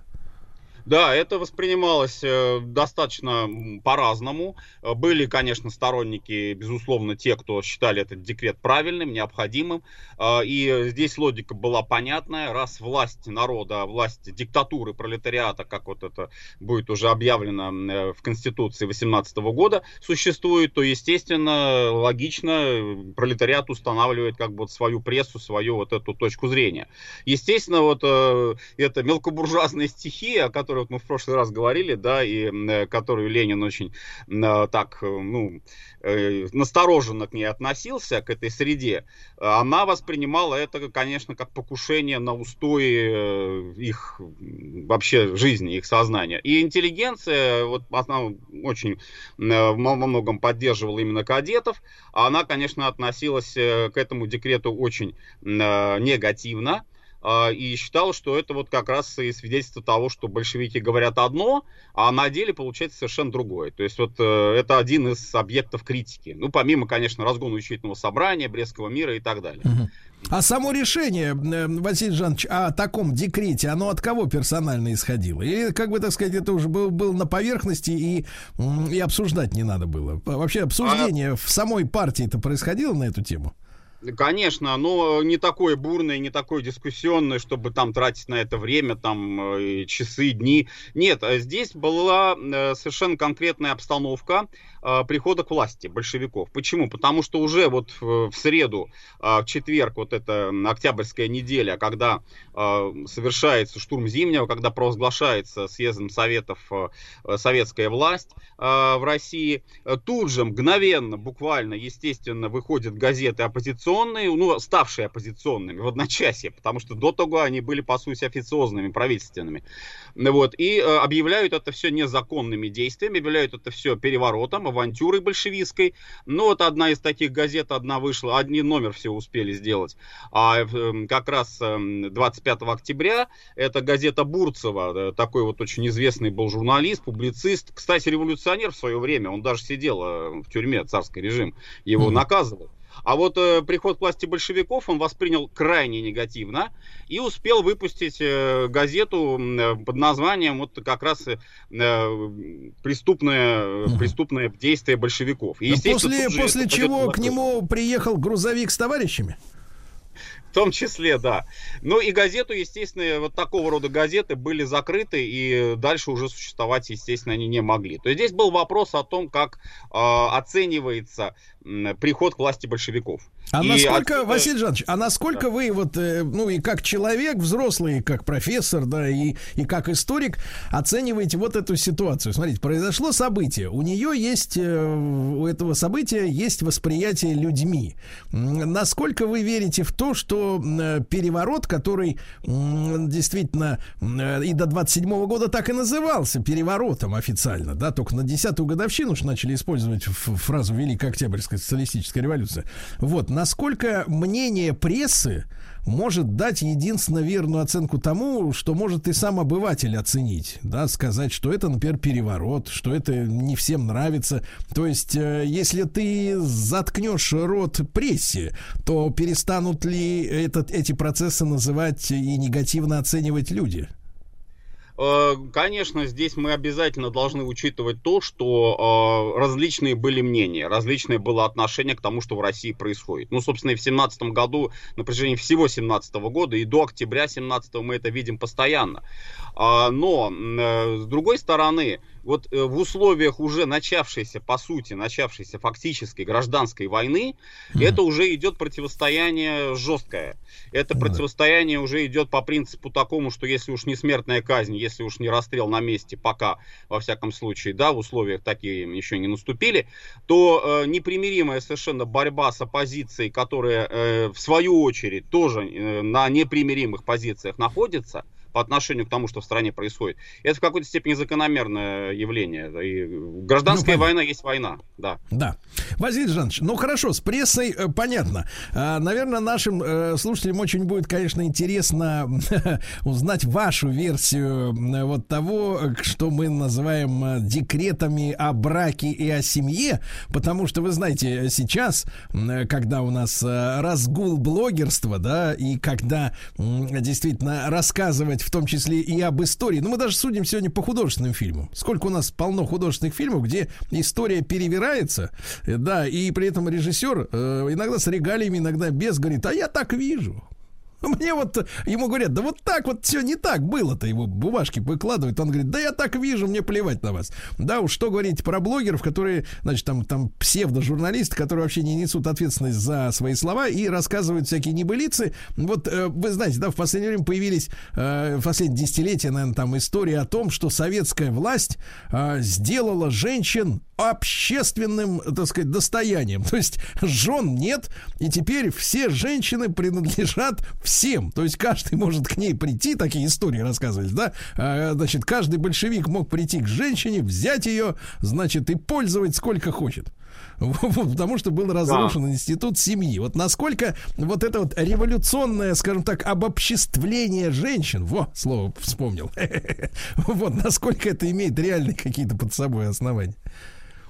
Есть такая версия, причем, опять же, я отмечу, что нет дыма без огня, потому что есть точка зрения, что такого декрета не существовало, о социализации женщин, вот если точнее еще говорить, социализация. Есть социализация земли, есть социализация имущества, есть социализация женщин. Да. Вот, да, его не было, он не исходил из среды вот центральной власти. Но есть документы, подтверждающие то, что на местах, вот в частности, в Екатеринодаре, там и в Саратове, если не ошибаюсь, такого рода попытки местных властей, они были, они имели место. Но вот эта местная власть, она всегда, опять же, вот мы должны иметь в виду, что в условиях гражданской войны эта местная власть, с одной стороны, вроде бы это воля народа, да, ну как вот ты будешь говорить, местная власть, она так решила, местный народ так решил, а с другой стороны, это может твориться все что угодно, и поэтому центральная вертикаль, естественно, она тоже каким-то образом должна это контролировать. Василий Жанович, а какие вот, я уверен, что аудитории интересно, какие вот факты из указанных, там, из Краснодара, да, в нынешнем варианте, да, получается, и Саратова, вот там, что там происходило? Там это все, как говорится, быстро началось, но и быстро и закончилось, к счастью, потому что подобного рода эксцессы, естественно, они сразу доходили до столицы, и власть реагировала на это жестко, то есть никакой социализации. Вот эти все анархистско такие, анархосиндикалистские, я бы даже сказал, местные установки, они пресекались. Но они были, их нельзя отрицать, то, что это именно были как попытки вот это все сделать. Но это просто мы говорим о насилии, что ли, то ли? Насилие, не то чтобы насилие, а это считалось, что, ну, одна из подоплек такого рода вот принятия такого решения была та, что я вот могу даже привести мотивацию, та, что идет война, очень много погибло мужчин. И вроде бы давайте мы на местах вот сделаем так, чтобы всем, как говорится, хватало, и женщинам хватало мужчин, да, и мужчинам хватало женщин. Проведем так вот, условно говоря, баланс. Да, баланс условен. 1 к 3 где-нибудь примерно, да? Ну, вот я говорю, ну, в голову могло прийти все, что угодно. И вот эта вот социализация, она как бы логика такая, что раз уж все становится всенародным, опять же, я еще раз это отмечаю. Василий Жанович, вот тут маленькая ремарка. То есть речь идет не об освобождении женщин, а о том, что их продолжали воспринимать, условно говоря, как людей второго сорта, то есть как объекты, да, какие-то, не субъекты, а неравноправные субъекты мужчинам из Советов, а именно объекты, к которым применяется какая-то сила. Вот будем делить землю, заводы будем делить и женщин поделим. Правильно я понимаю? Вот примерно такая была логика. Но Сергей Валерьевич, обязательно нужно учитывать, что это не провозглашалось ни в коем случае центральной властью. Потому что в центральной власти там совершенно конкретные декреты, 2 декрета вот такого порядка вот в этой системе ценностей, о которой мы сейчас говорим. Это декрет, который, в частности, 1-й декрет, он устанавливал статус гражданского брака. Причем надо понимать, что гражданский брак — это не то, что в житейском смысле часто видим мы, это сожительство, да, это тоже будет, но будет чуть позже. Гражданский брак — это брак, который регистрирует гражданские органы, гражданские структуры при местном совете. А тут надо, Василий Жанович, пояснить, как дело обстояло-то до вот этих всех революционных, так сказать, потрясений, да, и надо отдельно, Василий Жанович, пояснить сегодняшнему нашему слушателю статус, какой был статус у женщины в принципе, да, потому что когда мы сегодня слышим там вопли феминистствующих, так сказать, элементов, которые говорят, надо женщин уравнять, так сказать, раскрепостить, еще что-то, советская власть это прекрасно с этим справилась, мне кажется, в 20-30-е годы, это все уже перевернутая страница для нашей страны, но вот понять, в каком положении женщина находилась накануне вот этих вот декретов о браке и семье, как раз давайте с этим разберемся. Это очень важно, очень интересно. После новостей спорта Василий Жанович Цветков с нами, профессор Московского педагогического государственного университета, доктор исторических наук, и наш цикл «Гражданская война».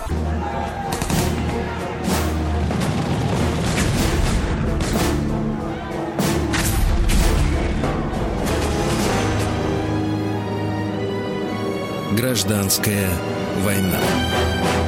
Друзья мои, с Василием Жановичем Цветковым, доктором исторических наук, профессором Московского педагогического государственного университета, мы продолжаем наш цикл «Гражданская война». Сегодня о новых декретах мы говорим, и декрет, конечно же, важный, да, о браке и семье. Василий Жанович, ну вот я сделал анонс вашего, как говорится, выступления пленарного, да, вот, на тему положения женщин в тогдашнем мире. Я понимаю, что, в принципе, тут не надо уже точно говорить, что Россия была какой-то исключительной из этих стран. Я напомню нашим слушателям, что, ну, например, в Великобритании только в конце 70-х годов женщинам разрешили самостоятельно распоряжаться наследством. без санкции родственников покойного мужа. Так что можете представлять себе, как вот это раскрепощение, до каких пор оно затянулось. Но, тем не менее, Василий Жанович, вот мы знаем поговорки. Не хочется, наверное, называть это народной мудростью. Это как-то не очень корректно.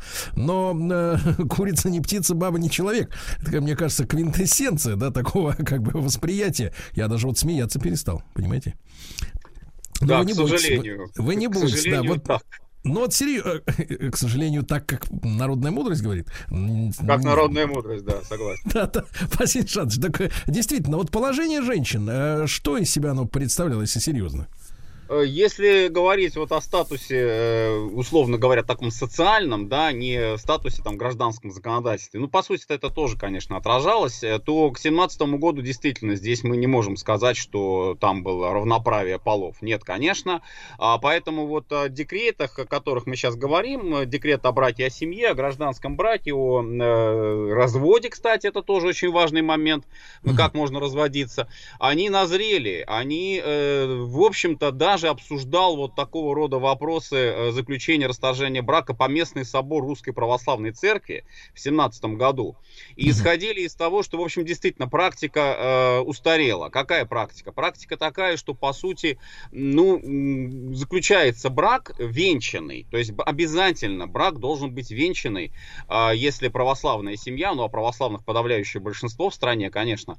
А если же просто там какое-то вот, условно, венчание у ракитого куста, как вот говорилось, так, то это никакой не брак. Это все что угодно, но это не брак. Никаких последствий, никаких каких-то решений там он не влечет за собой. Василий Жанович, а вот этот венчанный брак, он давал все равно супругам какое-то свидетельство? Мы сегодня знаем, что есть пресловутый штампик в паспорте. А тогда это как выглядело? Или, например, если люди иудейского вероисповедания, они, так сказать, куда им идти-то? А это уже зависит от конкретной конфессии. И, естественно, те религиозные организации, те, как их тогда называли, да, здания, культовые здания, да, вот они там и могли осуществлять церемонию брака, браковенчания.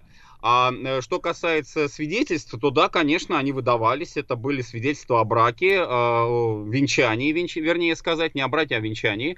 Когда, где, в каком храме, какой священник это проводил. Ну и, кстати, сейчас эта традиция, она осталась. То есть мы в наших православных храмах мы это видим, когда вот происходит церемония венчания. Но что интересно, вот тоже важный момент, на мой взгляд.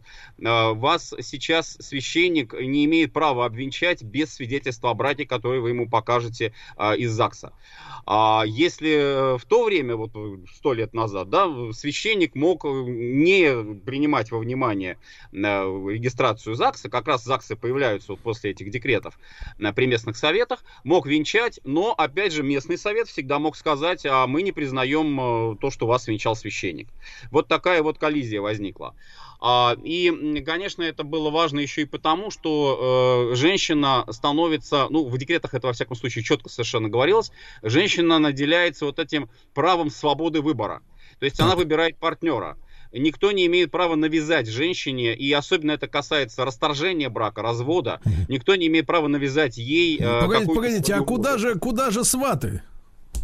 Ну, сват остается только с точки зрения какого-то там народного обычая, народной традиции. То есть надо же подчеркнуть, да, что часто людей, особенно там в сельской местности, да, выдавали замуж, потому что родители лучше знали, что подходит сыночку, правильно? Ну, разумеется, причем венчали очень часто заочно, условно говоря. Ну, не может корректно это звучит, но некоторые семьи, да, вот в практике сельских районов, в практике наших деревень очень часто так возникало. Ну, кстати, дворяне тоже, для многих это было характерно. Какие-то фамилии, какие-то вот роды хотят между собой породниться. И вот уже заключается как бы предварительное соглашение о том, что если у вас родится девочка, у нас родится мальчик, то они обязательно должны потом обвенчаться, пожениться там и так далее. То есть их вообще никто не спрашивал, их воли, там, любят они друг друга или нет. Поэтому вот эти декреты, они в данном случае, в данной ситуации, они были весьма востребованы. И вот декрет второй о расторжении брака тоже было важно. Почему? Потому что вот если сейчас это часто, кстати, озвучивается, вот в Российской империи очень-очень-очень маленький был процент разводов. Правильно, это так. Но это не свидетельство того, что была прям крепчайшая какая какая-то там вообще железобетонная семья. Просто очень-очень трудно было развестись, чисто формально. Ну, вот вам Анна Каренина, классический пример, да? Как это можно сделать? Ну, то есть без паровоза никак, я понимаю. Да, шутка. Вот, плохая шутка, согласен. Да. А что касается самой семьи, Василий Жанович, то есть как бы вот как-то урегулировалась ли ответственность родителей перед детьми? Да, конечно, это тоже касалось. Но, опять же, вот возьмем условия войны, революции, войны гражданской. Ведь очень много, это будет потом уже таким распространенным явлением, очень много остается сирот. Очень много остается вот этих несчастных, беспризорных детей, у которых родители там без вести пропали, их там расстреляли, они ушли куда-то, и бросили там детей сами и так далее. Там очень много было источников этой беспризорности, этих несчастий. И тогда, да, государство берет на себя обязанность, по сути, заниматься воспитанием этих детей.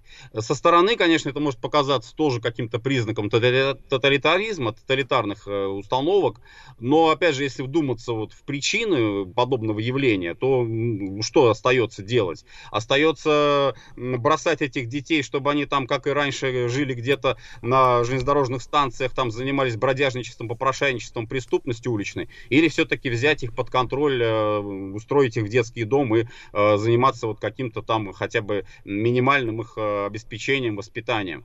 Вот. Это тоже очень важный такой момент тогдашней всеобщей смуты. Вот. По-другому не скажу никак. Да. Василий Жанович, ну очень важная история об отделении церкви от государства. Да? Сегодня многие говорят, что февральский переворот, который, в отличие от Октябрьской революции, наверное, действительно можно назвать переворотом, потому что все больше свидетельств вылезает, ну, имевшего место заговора. Да, и Верхов, и, понятное дело, была использована и толпа, так сказать, для картинки, но, в общем-то, в принципе, сомнений в том, что это, так сказать, не было случайное, так сказать, волеизъявление чисто масс на Невском проспекте, но это все меньше и меньше этих сомнений. Так вот, Василий Жанович, церковь ведь очень позитивно восприняла именно февральский, переворот, потому что долгое время, начиная с Петра I, Русской Православной Церкви запрещали иметь своего патриарха. Да, был создан этот синод, там сидел этот чиновник, он там управлял делами церкви. Формализм, я так понимаю, дошел до великого уровня, потому что когда на фронте отменили обязательное исповедание, там, так сказать, там больше половины перестали ходить, вот я так понимаю, на исповедь и так далее. То есть формализма было очень много. Вот. И в каком состоянии находилась церковь вот между двумя этими революциями? То есть, с одной стороны, разрешили, да, царская власть пала, разрешились, так сказать, избрать патриарха. Это очень воодушевило многих, я так понимаю, в церковных структурах.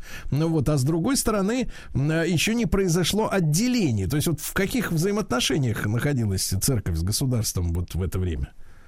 Да, спасибо, Сергей Валерьевич. Хороший, важный очень вопрос. Но я думаю, что эту тему мы должны будем затронуть еще неоднократно, потому что церковь в то время, вот 100 лет назад, это не то, что, допустим, сейчас вот для многих из нас в житейском смысле церковь представляет. Это не то, что вот просто там как-то по собственному желанию зашел. По велению души, да, так скажем. Да, и все, и на этом все закончилось. Это часть системы, это часть государственного аппарата. Это синодальный период, этому предшествовал вот, февралю 1917 года, синодальный период, когда церковь была частью системы, и, естественно, вот те самые акты, о которых мы только что говорили, это венчание, это развод, они все проходили через храм православный. Невозможно было по-другому это сделать. Так вот, говоря о ситуации 2017 года, здесь, ну, во-первых, вот все-таки я ремарку свою позволю сделать по поводу переворота. Если говорить о феврале как о перевороте, то, на мой взгляд, не в том плане, что вот это заговор там или не заговор, потому что заговор, если бы это был чистый заговор, это бы назывался дворцовый переворот в духе там 18 века. Все-таки участие масс населения и значительных масс населения в февральско-мартовских событиях, это тоже нельзя отрицать. Но это переворот с точки зрения правопреемственности законов. То есть Временное правительство, оно же, по сути, изменило только базовые такие установки наши политические, которые касались как раз вот формы государственного устройства, формы правления. Вот это стало меняться, а потом это должно было санкционироваться учредительным собранием. В остальном гражданское законодательство, уголовное законодательство, административное, оно продолжало действовать. Это и есть переворот, это не революция. То есть правопреемственность остается. Это очень важно понять, потому что потом, когда вот будем говорить о белых, о белом движении, они апеллировали именно к дооктябрьскому периоду. И говорили о том, что вот временное правительство законодательство как-то можно признать, и царское правительство можно признать законодательство, а советское законодательство нельзя признать никогда, ни при каких обстоятельствах. Так вот и с церковью то же самое, потому что поместный собор 17 года, он исходил из того, что, конечно, нужна модернизация, серьезная. И вот мы упомянули здесь об избрании патриарха, но не только. Там реформы предполагались глубокие, вплоть до того, что многие участники этого собора, они высказывались, например, были такие мнения... А мы сейчас, Василий Жанович, сделаем маленькую паузу на рекламу и договорим.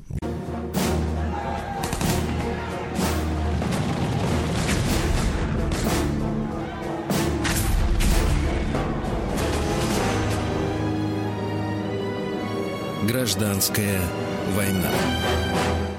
Итак, друзья мои, Василий Жанович Цветков, доктор исторических наук, с нами по-прежнему. Василий Жанович, и вот поместный собор, который занялся вопросами модернизации. Да, вот вы на этом моменте, мы как раз прервались на секундочку.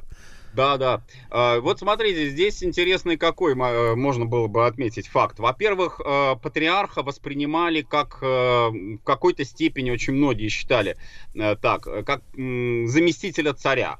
Ну, я так в житейском отношении говорю. То есть у нас нет царя уже, да, ну вот хотя бы пусть будет патриарх, пусть будет тут какое-то такое сакральное, священное лицо во главе православной церкви, к которому можно будет обратиться там, потому что вот эта вертикальность, заданность, она была востребована в сознании людей на тот момент. Плюс тому... потому что, Василий Жанович, надо пояснить нашим слушателям, что царь считался не руководителем, а помазанником Божьим, правильно? Конечно. Это очень важно. Для восприятия людей тогдашних, это вот сейчас, может быть, кажется каким-то странным явлением, но для тогдашнего восприятия это человек, который наделен какими-то, сверхъестественными способностями, может быть. То есть вот такое, условно, обожествление царя на уровне какого-то там неграмотного, может быть, населения, да, оно было, оно имело место. А параллельно с тем, конечно, что была и очень-очень заметная оппозиция по отношению к царской власти, то есть никто его не воспринимал, естественно, как помазанника, и карикатуры, и анекдоты, это все тоже было. Так вот, говоря о новациях, о том, что обсуждал поместный собор, в частности, это был, например, проект, дальше проекта дело не пошло, проект введения института диаконис, то есть женщина может быть в православной церкви не только как монахиня, да, но она может, например, и быть диакониссой, не священником, до этого не доходило, конечно, таких проектов еще не было, но вот диаконский чин она может иметь. Диаконский сан. И если говорить о новации, например, введении богослужения на русском языке и вообще на национальных языках, то это тоже очень активно обсуждалось, потому что жаловались местные многие священники, говорили о том, что население плохо понимает богослужение старославянское, а поэтому вот можно и нужно вводить русский язык. То есть очень-очень большой был перечень. Вводили новые основания для развода, то есть вот эта модернизация, она имела место, и даже был принят проект, опять же, дальше проекта дело не дошло, был проект о взаимоотношениях власти и церкви, согласно которому правительство и правитель государства обязательно должны были быть православные. То есть обязательно должны были исповедовать православную веру. При том, что другие религии не запрещались, православие считалось первенствующей религией. Да. И вот отсюда тоже... Василий Жанович, можно ли сказать, что церковь не поддержала императора в лихие дни февраля-марта 17 года? Сложно сказать, вот я бы однозначно выводов не делал, потому что этот вывод о том, что церковь была против, церковь предала государя, этот вывод, он ведь основан на одном, даже, может быть, не на одном, но на нескольких вот такого рода свидетельствах. В частности, это оценка князем Живаховым это человек, который служил в Синоде. Вот эта позиция. В эмиграции вышли его воспоминания, и он там черным по белому пишет о предательстве священников. Потом, когда эти воспоминания перевели, как, кстати, очень многие эмигрантские воспоминания перевели у нас в России, то многие стали вот один в один воспринимать эту точку зрения, эту оценку и возводить ее уже в такой абсолют. Здесь другое важно. Здесь ведь, как и у военных, кстати, акт отречения от престола. То есть сам государь снял с себя вот этот статус. И никто не разбирался в причинах, почему он так сделал. Никто не анализировал. Сейчас анализируют, а вот мог он, не мог это сделать, вот правильно он там расписался или неправильно он подпись поставил. Там, и где так документы? Где бумага, Зин? Да, вот именно. А тогда просто уже самого вот этого акта, который, кстати, опять же, важный момент отмечу, он был одобрен и санкционирован Сенатом правительствующим. Вот уже сам по себе этот факт, он ставит всех, по сути, перед выбором. То есть, как вот жить дальше? Что делать? Нужно требовать от царя, чтобы он вернулся? Или нужно как-то это принять и жить дальше?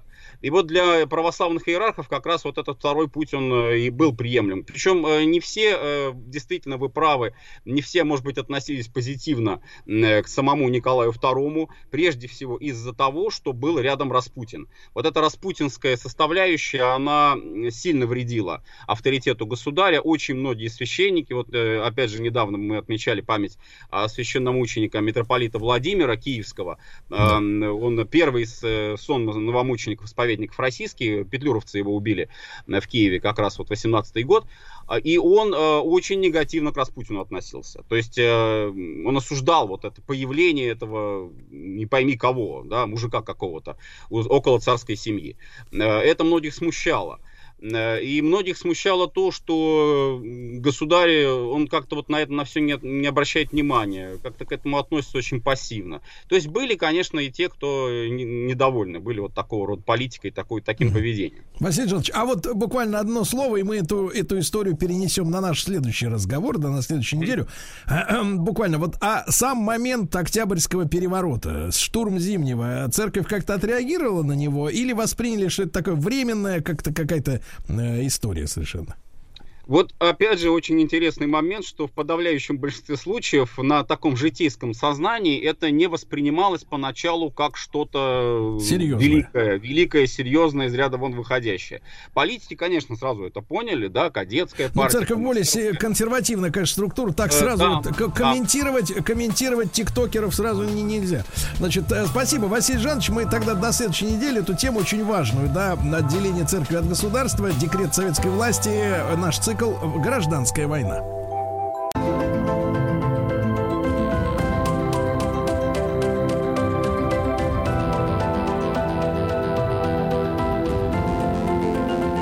Основано на реальных событиях. Друзья мои, сейчас нас ждет новая встреча с Егором Сартаковым, доцентом факультета журналистики Московского государственного университета, кандидатом филологических наук. Егор, я вас приветствую. Доброе утро, друзья. Доброе утро. В это солнечное морозное утро. И мы продолжаем наш проект «Основано на реальных событиях». Мы говорим об обстановочке, которая сопутствовала рождению знаменитых произведений. И сегодня мы поговорим о пьесе, наверное, которую, слава богу, знают все наши слушатели, да, естественно, «Ревизор», и мы поговорим о том, как отражается в этом произведении бюрократизм эпохи Николая I. Егор, наверное, нужно несколько ваших, так сказать, оценок дать процессу создания, да, «Ревизора», потому что есть там разные версии, но понятно, что по реальным событиям все это происходило. Есть версия, что это ситуация с самим Александром Сергеевичем Пушкиным произошла, который и Гоголю и подарил этот сюжет. Есть другие. Вот какая вам больше близка? Да, действительно, инициатива исходила от Пушкина, который рассказал Гоголю историю с ним самим произошедшую. Дело было в 1835 году, напомню, «Ревизор» через год был написан в 1836. У нас сохранилось письмо Гоголя Пушкину, в котором Гоголь просит дать ему какой-нибудь сюжет. Сделайте милость, дайте какой-нибудь сюжет, русский чисто анекдот. И вот Пушкин подумал, что же дать такого Гоголю, и рассказал о том, как однажды Пушкин ехал из Болдина в Москву, из своего имения Нижегородской губернии, остановился в Нижнем Новгороде, и местный генерал-губернатор принял его за ревизора. И написал письмо соседнему генерал-губернатору в Торжок: готовься, потом он поедет к тебе. И тот по приметам, очень узнаваемым, узнал Пушкина. Вот, собственно, эту историю Пушкин рассказал Гоголю. То есть, на самом деле, не справедливо говорить, как у нас часто говорят, что Пушкин подарил Гоголю сюжет ревизора. Нет, он подарил только идею. То есть он подарил идею мнимого ревизора о том, что за ревизора принимают не того, кто на самом деле им является. И какие-то, по-видимому, впечатления от этого были у самого Гоголя, потому что в жизни Гоголя была забавная история, когда он вместе со своим однокашником Николаем Прокоповичем ехал тоже в Петербург, и у них совсем не было денег, примерно как у Хлестакова, главного героя комедии, и они придумали такую штуку, чтобы не платить за гостиницу и трактир. Один ехал вперед, приезжал первый, распускал слух в уездном городе, что сейчас приедет ревизор, и потом приезжал такой очень важный второй, заглядывал во все тарелки, осматривал все номера, его бесплатно кормили, ему всячески помогали в этом городе, и потом они ехали дальше и менялись. Теперь уже первый приезжал вперед, рассказывал эту историю, а второй представлялся таким инкогнито-ревизором. Так что какие-то впечатления были и у Гоголя. Егор, а сама эта фигура ревизора, что это была за служба? То есть вот и насколько действительно были основания бояться ее? Да, это вот такая именно система царской России, когда довольно тяжело было, да, в общем, до сих пор, мне кажется, довольно тяжело следить за исполнением законов на местах, то есть как проверить, закон из столицы выполняется в каком-то уездном городе или нет, и была разработана система ревизии, то есть система проверки. Из столицы инкогнито отправлялся тайно проверяльщик, который приезжал в город и проверял, как чиновники здесь работают, но на самом деле это, конечно, был взаимный обман, потому что чиновники прекрасно знали, что едет ревизор, и, соответственно, попадался в этой истории не тот, кто плохо работал, а тот, кто не дал взятку или не смог договориться, но этот взаимный обман обусловлен был тем, что эта бюрократическая машина нуждалась в таких бюрократических толчках. Из центра как бы говорили: мы следим, а на местах им как бы отвечали: а мы работаем. Но на самом деле те не следили, а эти не работали. И просто, есть формальная фигура. Мы же понимаем, что ревизор просто приезжал, получал взятку и дальше писал отчет, что все было замечательно. И неподкупный ревизор — это огромная редкость. В частности, могу привести вам в качестве примера, мы когда-то об этом уже говорили на наших встречах, таким ревизором оказался Салтыков-Щедрин, когда его отправили ревизором с особыми полномочиями в Вятку, и за то время, что он был, то, что у нас называется в ссылке в Вятке, на него было организовано несколько покушений, потому что он отказывался брать взятки и писал в столицу, насколько чиновники на местах воруют. Да, как в одном советском фильме: такой этот не берет, тогда дайте больше, чтобы взял, да. Егор, то есть это были такие обеспеченные в целом люди-то, да, ревизоры, судя по тому, что их и кормили бесплатно, и взятки давали, то есть такие ребята, у них все по нашим, в сегодняшнем, так сказать, языке, у них все нормально было в жизни. Да, в общем, я так понимаю, что место было действительно хлебное, и вспомните, в комедии Гоголя ведь городничий, то есть губернатор этого города, он не боится, что ревизор деньги не возьмет, а он боится, что ревизор уже 2 недели прожил в городе, когда он узнал, что Хлестаков по документам уже 2 недели живет, а это значит, что он все уже видел, это значит, что он видел, что в присутственных местах нет формы, это значит, он видел, что в больницах людей не кормят, это значит, что он видел, что высекли незаконно унтер-офицерскую вдову, а это значит, сумма взятки резко возрастает. Это действительно печально. Друзья мои, Егор Сартаков, кандидат филологических наук, с нами в проекте «Основано на реальных событиях». Мы сегодня о ревизоре гоголевском говорим. Мы упомянули, да, Егор, что сюжет, и саму историю, этот анекдот рассказал Александр Сергеевич Николаю Васильевичу. Видимо, со смехом рассказал. А каким образом, какой магией или по задумке самого Гоголя, или так получилось, наверное, может быть, у литераторов и иногда так происходит, что вот рождается нечто, ну, так логически неподконтрольное изначально. Хотя я знаю писателей достаточно много, которые так усердно работают, составляют планы, структуру, значит, так такие мастеровые. Так вот, а как так получилось, что вот из анекдота, да, выросла, ну, в общем-то, как сказать, крамола? Ну да, но это, конечно, гений. Что говорить, вот у большого писателя, а Гоголь, безусловно, да, писатель первого ряда, у них этот процесс неподконтрольный. Смогли начать писать об одном, а в результате вышло совершенно другое. Но когда Гоголь написал «Ревизора», действительно он понимал, что цензура никогда не пропустит пьесу об административных злоупотреблениях, и поэтому он даже не понес ее в цензурный комитет, зная, что такую пьесу не пропустят, и он понес ее Пушкину, человеку, от которого исходила инициатива. Пушкин пришел в бурный восторг. Пушкин вообще любил веселье и любил смеяться. Гоголь говорил, Пушкин так смеется, что кишки видны. И Пушкин передал эту пьесу Жуковскому. А почему Жуковскому? Потому что Жуковский был вхож в царскую семью. Он был воспитателем наследника цесаревича Александра, будущего императора Александра II. И тот передает ее наследнику, и так она попадает к императору. Разрешение на постановку «Ревизора» дает лично император Николай I. Сохранились данные, правда, не очень проверенные, что в феврале 1936 года Гоголь сам читал в Зимнем дворце пьесу императору, и тот дал разрешение на ее постановку. И, конечно, после разрешения императора уже никакая цензура вмешаться не могла, постановку осуществили мгновенно. Егор, а что случилось? То есть проглядели как-то или за комедией и за гротеском каким-то определенным не увидели, вот, так сказать, сатиру?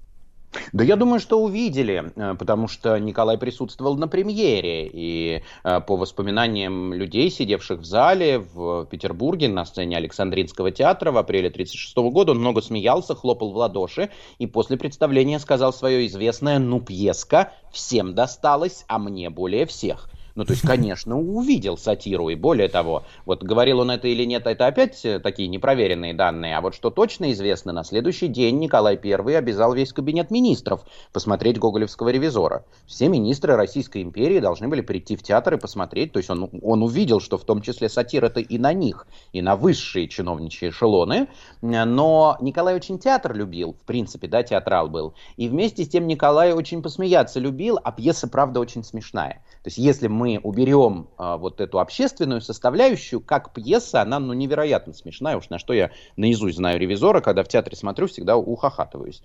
И поэтому, по-видимому, император разрешил ее к постановке.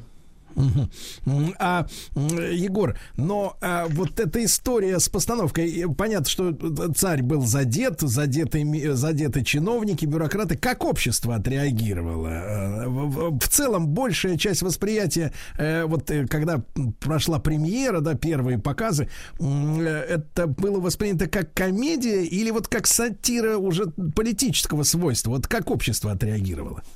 Вы знаете, общество отреагировало по-разному, потому что сначала во время премьеры князь Вяземский, который там присутствовал, записал, когда началась пьеса, и вот просто открыли занавес, и буквально первая сцена, чиновники начинают упрекать друг друга и рассказывают, как плохо в соседнем учреждении работают, я не знаю, там судья жалуется на медика, медик жалуется на образование и так далее. Чиновники немножечко были удивлены, что вообще разрешили такую пьесу к постановке, и в зале была, ну, такая напряженная очень атмосфера, неизвестно, а можно ли вообще эту крамолу смотреть. Но все знали, разумеется, что в императорской ложе сидит сам Николай I, смотрели туда и очень внимательно, чутко следили за его реакцией. Если император смеялся, и если император хлопал в ладоши, ну, это значит, что тогда все будут смеяться и хлопать в ладоши. И в целом, хотя Гоголь и пишет о том, что все ополчились на меня, но на самом деле, скорее всего, он сгущает краски по своей обычной, да, традиции. Пьесу в целом восприняли благожелательно. Правда, не без курьезов. Например, очень смешной случай по этому поводу произошел в одном губернском городе, где губернатором был человек с двойной фамилией, точно так же, как и губернатор в «Ревизоре», сквозник Дмухановский, и у него тоже была жена и дочка, такая же кокетка, как показывает Гоголь в «Ревизоре». И вот когда это уже лет через 10 было, то есть это вторая половина 40-х годов, в этом губернском городе стали показывать эту пьесу, и зрители начали ухахатываться, и все прямо показывали пальцем в него, который тоже сидел и смотрел представление, двойная фамилия, такая же кокетка-дочка, а еще и там что-то, какую-то аферу они провернули с церковью, как это было в «Ревизоре», когда городничий говорит: вы же не позабудьте, дурни, мы начали строить церковь, но она сгорела. То есть, очевидно, государство отправило ему денег на строительство церкви, а он представил ложный рапорт, что церковь сгорела, присвоив деньги себе. Так этот губернатор остановил представление, залез на сцену, начал кричать, что это обман, что ничего такого не было, что на церковь денег не давали, и что кто разрешил эту пьесу. Ему начали объяснять, что пьеса уже 10 лет идет в Петербурге, и разрешил ее лично император Николай. Ну вот так, мне кажется, он как та унтер-офицерская вдова сам себя высек, потому что сам все обнаружил. Но для актеров, которые вот участвовали в этой постановке, это был своего рода такой гражданский подвиг? Нет, вы знаете, для актеров вот как раз кто точно не понял политическое содержание пьесы, это были актеры, и актеры оказались не готовы к тому, чтобы здесь играть, и Гоголь об этом пишет, да и, в общем, это такое общее место в критике, что актеры восприняли пьесу как смешной водевиль.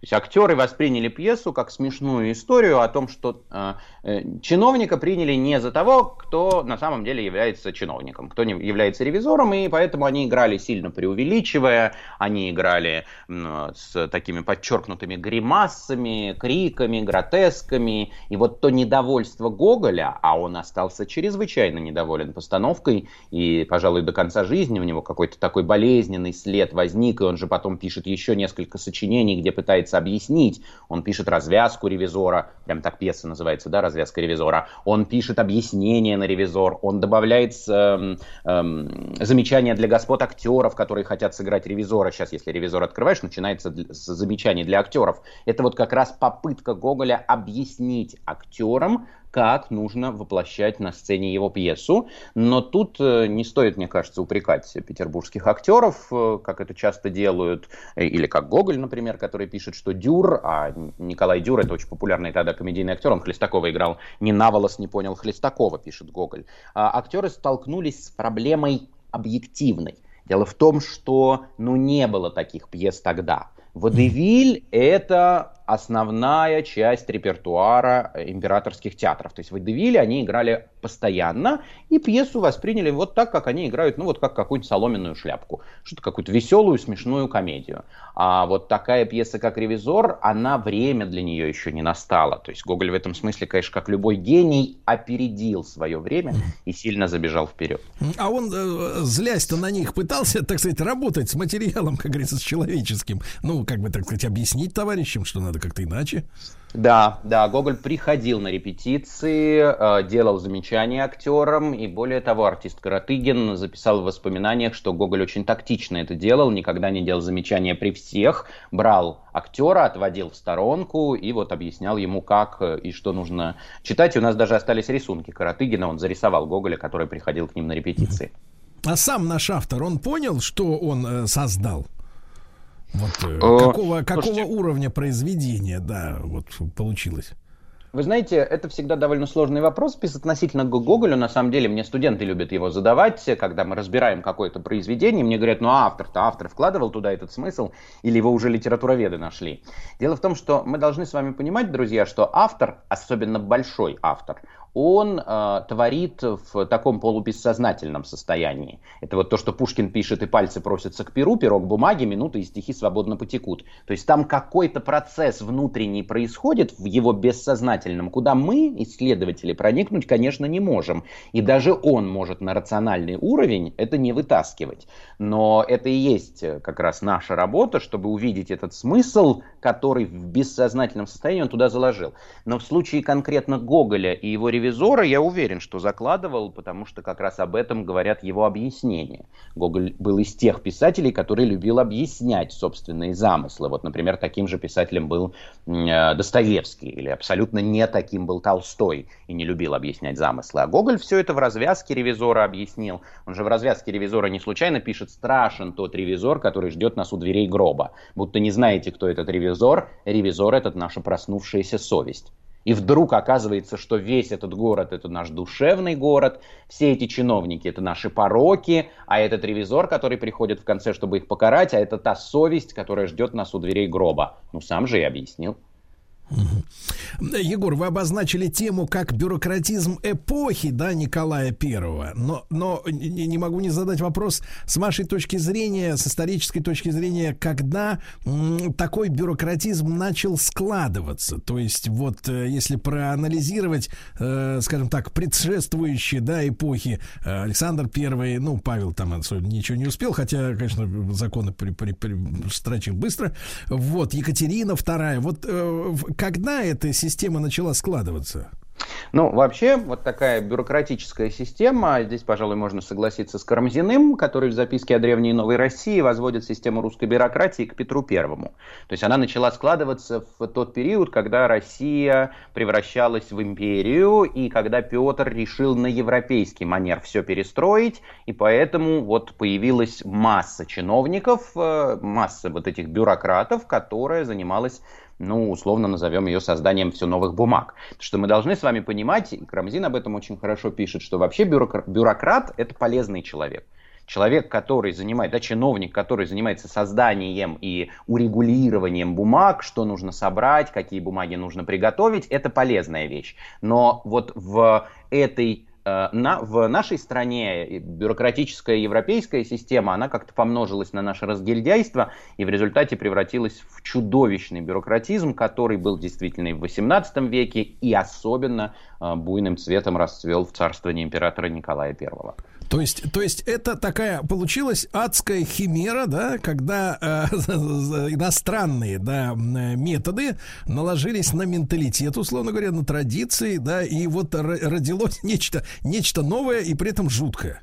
Да, конечно. Ну и это во многом то новое, ну теперь уже не новое, с чем мы сталкиваемся с вами до сих пор. И у Гоголя есть отдельная фигура бюрократа, предположим, не здесь в «Ревизоре», что здесь просто чиновники-бюрократы, а есть прям отдельная, как он боялся бюрократии, во втором томе «Мертвых душ». У него есть такой помещик, который общается с крестьянами только с помощью бумаг через департаменты и реляции. То есть крестьяне должны подать бумаги в департамент другому крестьянину, а тот передает эту бумагу в следующий департамент, тогда она доходит до помещика, и помещик отдельно ответ пишет этому крестьянину, который, правда, при этом не умеет читать. То есть такой Кафка в чистом виде. Я вот, Егор, вижу в этом какую-то некую даже мистику, да, потому что у нас сменилось уже несколько социальных, несколько раз социальный строй сменился, да, вот мы прошли через революции, вроде как, так сказать, вот люди другие и по, так сказать, дате рождения, и по воспитанию, да, вот, но тем не менее вот эта вот история бюрократическая, она сидит, вы видите в этом чудо некое такое вот странное? Вы знаете, пожалуй, чуда я здесь не вижу, но я, в принципе, человек позитивистского склада и скорее пытаюсь все это объяснить всегда. И думаю, что это прежде всего объясняется тем, что чиновник, который не знает своей работы и который не умеет работать, он прячется за эту бумажку, и всегда спрятавшись за эту бумажку, он будет при любом режиме. При демократическом, при советском, при императорском всегда будет тот чиновник, который не знает, как работать и просто свалит ответственность на тебя и твои бумаги. Хорошо, мы продолжим после выпуска новостей спорта. Друзья мои, с нами Егор Сартаков, доцент факультета журналистики Московского государственного университета, кандидат филологических наук. Сегодня мы в нашем проекте «Основано на реальных событиях» говорим о ревизоре.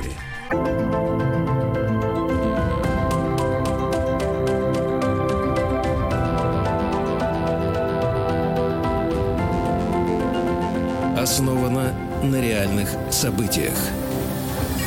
Друзья мои, весь наш проект основан на реальных событиях. Вы можете послушать в удобное для вас время на сайте радиомаяк.ру, в подкастах, в iTunes. Пожалуйста, пользуйтесь. Это бесплатно. Да. Сегодня с нами, как обычно, Егор Сартаков, доцент факультета журналистики МГУ, кандидат филологических наук. Мы говорим о комедии Гоголя «Ревизор». Хотя, честно говоря, уже как-то слово «комедия» использовать не хочется. Вот. Мы говорим о бюрократизме эпохи Николая I. И если мы рассуждаем, вот, Егор, о том, что что еще с петровских времен, да, начался вот этот вот инфернальный замес западных стандартов и нашей самобытности, да, вот который, так сказать, вот так укоренился в нашей традиции, к сожалению, то при Николае Первом что произошло, как бы окончательно цемент застыл. Получается. Да, просто, понимаете, Николай человеком был таким очень, как сказать, строгим, и ему нравился порядок во всем, и в том числе порядок должен быть у чиновников в бумагах, то есть регламентация этого порядка должна быть прописана до каких-то мельчайших деталей, не только у чиновников, а вообще в государстве. Егор, но он брал пример, вот когда вы описываете такие вещи, да, полная забюрократизированность и какая-то вот регламентированность, сверхотчетность, он хотел, чтобы страна была как-то похожа, ну, в нашем сегодняшнем представлении, не знаю, как это тогда действительно ли было, в нашем сегодняшнем представлении на порядок германского типа, то есть вот как бы все четко, вот, потому что, ну, если, например, взять тот же немецкий язык, да, в нем существует сумасшедший порядок слов предложений. По-немецки нельзя говорить, как по-русски, то есть у нас можно вставить глагол в конец фразы, в начало, в середину, когда угодно, вот, и все это нам позволительно, а в немецком языке все должно быть на своем месте, я его изучал, и помню эту прекрасную речь, да, вот мы на кого хотели быть похожим, или это было наше изобретение, вот это вот стопроцентная упорядоченность всего? Если говорить о том, как это формулировалось, как это преподносилось, то здесь, конечно, не было никакой сознательной ориентации на немцев, потому что, наоборот, время Николая – это как раз время вот этой идеи о том, что Россия не Европа. Именно в этот период возникает теория, согласно которой мы особое государство с тремя началами: православие, самодержавие, народность. Именно в этот период возникает идея о том, что Европа умирает, она загнивает, она уже старая, а вот мы там Богом спасаемое Отечество и, я не знаю, какой-нибудь третий престол Богородицы. Но фактически, да, это правда очень похоже на немцев. Потом не стоит забывать, что Николай наполовину немец был, что его мать, императрица Мария Федоровна, была немецкой принцессой. Так как, в общем, и многие Романовы. Так что вот, ну, как что-то, да, здесь общее угадывается. Это была единоличная вот эта история, или как бы кабинет министров, или советники, воспитатели тоже поддерживали вот этот такой суровый металлический какой-то даже порядок? Это была история подготовленная. То есть вы очень точно сказали о том, что в XVIII веке тогда уже были какие-то предпосылки. И в предыдущий период, в царствовании императора Александра I, была такая фигура Спиранского, Михаил Михайлович Спиранский, министр, который разрабатывал, да, тоже такой вот классический европейский бюрократ. И за это, кстати, его Карамзин так не любил, уже в упомянутой мною записке о древней и новой России. И это была история подготовленная. Но, следуя логике, ну, посмотрите, вот император, да, офицер, военный, человек, которого, в общем, к престолу не готовили и не ожидалось, что он будет править. Его даже не учили, как управлять государством, потому что, ну, вообще-то монархов обычно готовят к престолу. Кто же знал, что у его старшего брата не будет детей, а другой по старшинству брат откажется править. То есть уж до этого точно дело не дойдет. И это офицер, который с его-то колокольни кажется, что замечательная история про то, что вот мы распланируем все, что у каждого будет инструкция, как нужно, я не знаю, общаться с человеком, который к тебе пришел, или просто как работать. Но когда вот это попадает на русскую почву, ну, в результате хотели одно, а в результате вышло совсем другое. То есть такая армейская история, да, вот да, в центре, конечно, всей этой. 100%. Да. Егор, насколько вы видите вот далеко простирающимися проблемы для страны в то время из-за этой системы? То есть что эта история парализовала вот в нашем развитии? Мне кажется, что главная проблема, которая в результате возникла, это то, что 29 лет правления Николая I страна была законсервирована. То есть 29 лет рассказывали о том, что мы великая страна, что вот Европа умирает, а мы-то на самом деле здесь цветем и пахнем, что мы наследники побед Отечественной войны 12 года. Вот 29 лет все это было, и вдруг в конце Россия оказалась колоссом на глиняных ногах, потому что последние 3 года правления императора разразилась Крымская война. Крымская война, которую мы чудовищно проиграли, и это был шок для всех, потому что их 29 лет убеждали в том, что мы победители, и это был шок для императора, и фактически, конечно, стал причиной его смерти, и расхлебывать это пришлось уже его сыну, императору Александру II. Он понял это в конце своей жизни, вот ошибку, да, вот, великую вот эту. Да, да, вы знаете, он понял, вот я вам тоже такой факт приведу, но он уже не связан с Гоголем, потому что это будет уже после смерти Гоголя. Был такой министр путей сообщений, граф Клейн-Михель, который должен был, вот он, чиновник, бюрократ, типичный персонаж ревизора, должен был строить железную дорогу в Крым, и по бумагам она была построена, а фактически он эти все деньги себе присвоил, и началась война, когда и оказалось, что мы даже боеприпасы на полуостров не можем подвезти или медикаменты, потому что эта железная дорога есть на бумаге, а в реальности ее нет. И когда Николаю Первому поднесли листочек с суммой, посчитали, какую сумму украл при строительстве Клейн-Михель, у императора случился первый инфаркт.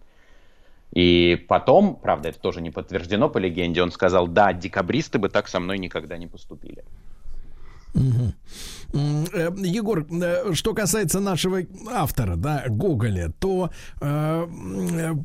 вот эта постановка, да, именно ревизора, как сказалось на его жизни в стране, на карьере, можно сказать, да, и как на него реагировала власть, ну, сквозь зубы, то есть, главное, одобрил, и мы тут терпим тебя?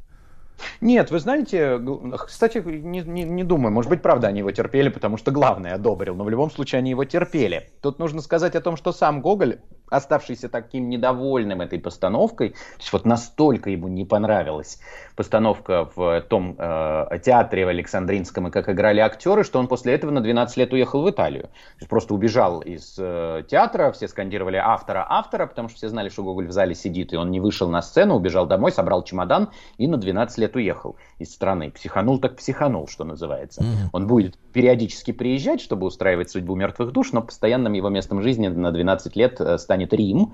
И когда он жил, это вот к вопросу о его взаимоотношениях с чиновниками, когда он жил в Риме, а у него были прям совсем тяжелые времена, когда есть было нечего, ну, потому что денег просто не было, он же не помещик, то есть он не получает доход с крепостных, и живет только заработками, гонорарами за публикацию произведений. Вот когда есть было совсем нечего, не он, а Жуковский, узнав об этом, написал императору Николаю Первому, и тот отправил из личных средств, не из казны, из личных средств отправил Гоголю деньги в Рим, и еще какую-то сумму доложил наследник, цесаревич Александр. Так что, в общем, как-то благожелательство к Гоголю они проявляли. Но при этом Николай, обладая мещанскими взглядами в литературе, так, например, до конца жизни и не понял, что «Мертвые души» написал Гоголь, потому что, когда ему Жуковский об этом сказал, Николай очень удивился и сказал, я думал, это сочинение господина Сологуба. И Гоголя он в письмах почему-то Гогелем именует, не Гоголь, а Гогель. Так что, в общем, сказать, что как-то он его особенно выделял, нет, пожалуй, не сказать. Егор, и с вашей точки зрения, «Ревизор», это произведение, можно сказать, что обогнало свое время, но повлияло ли как-то на ситуацию? Или, в принципе, это, как бы, так сказать, такой посторонний смех получился, да, но продолжаем, как было. Вы знаете, ну, конечно, мне бы хотелось сказать, что повлияло, мне бы это хотелось сказать и как исследователю творчества Гоголя, и, с другой стороны, как просто человеку. Вот оно, влияние литературы, вот он показал, что чиновники продажные, и все сразу исправились. И сам Гоголь верил в такое исправительное значение своей комедии. Вспомните, он в эпиграфе пишет: «На зеркало нече пенять, коли рожа крива». То есть мы в этом зеркале должны узнать себя. И в конце губернатор города говорит: «Чему смеетесь? Над собой смеетесь, эх вы». В это время на сцене никто не смеется. То есть он прямо обращается в зал. Вы чего смеетесь-то? Вы над собой смеетесь. И поэтому Гоголь верил в такое исправительное значение своего смеха. Но боюсь, друзья, что моя уже современная нам с вами действительность не дает оснований для таких мечтаний автора, и мне кажется, что в этом бюрократизме во многом мы пребываем до сих пор. Егор, и что касается постановок, да, ревизора, поскольку произведение очень популярное, вот с вашей точки зрения, как эстета, как знатока, вот на что лучше всего обратить внимание, какое, с вашей точки зрения, самое полное, в полном смысле отображает замысел автора, да, и актерский состав? Может быть, то, что сделано на видео, сейчас же можно посмотреть и архивные, да, постановки, или то, что сейчас идет, вот с вашей точки зрения, я понимаю, мы не ценим, так сказать, не театральной критики, но тем не менее, вот с вашей точки зрения, самая блистательная постановка. Да, я, друзья, и студентам всегда советую, и слушателям нашим сейчас посоветую. Есть запись постановки ревизора театра сатиры, режиссера Валентина Плучика, где блестяще совершенно Хлестакова играет Андрей Миронов, а Городничего, да, его противника, играет Анатолий Папанов. И это замечательная постановка, она и сама постановка замечательная, играют блестяще. И там при премьере Папанов так волновался, что когда открыли генеральный занавес, и первая фраза, вы помните, которую должен сказать Городничий: «Я пригласил вас, господа, с тем, чтобы сообщить пренеприятнейшее известие, к нам едет ревизор», Папанов, испугавшись, сказал: «К нам едет Хлестаков». И как бы интрига разрушена, все вроде сразу все поняли, но никто не обратил внимания. Замечательная постановка, очень вам ее рекомендую. Да, да. Егор, огромное спасибо, как всегда, за наше общение. Еще больше подкастов на радиомаяк.ру.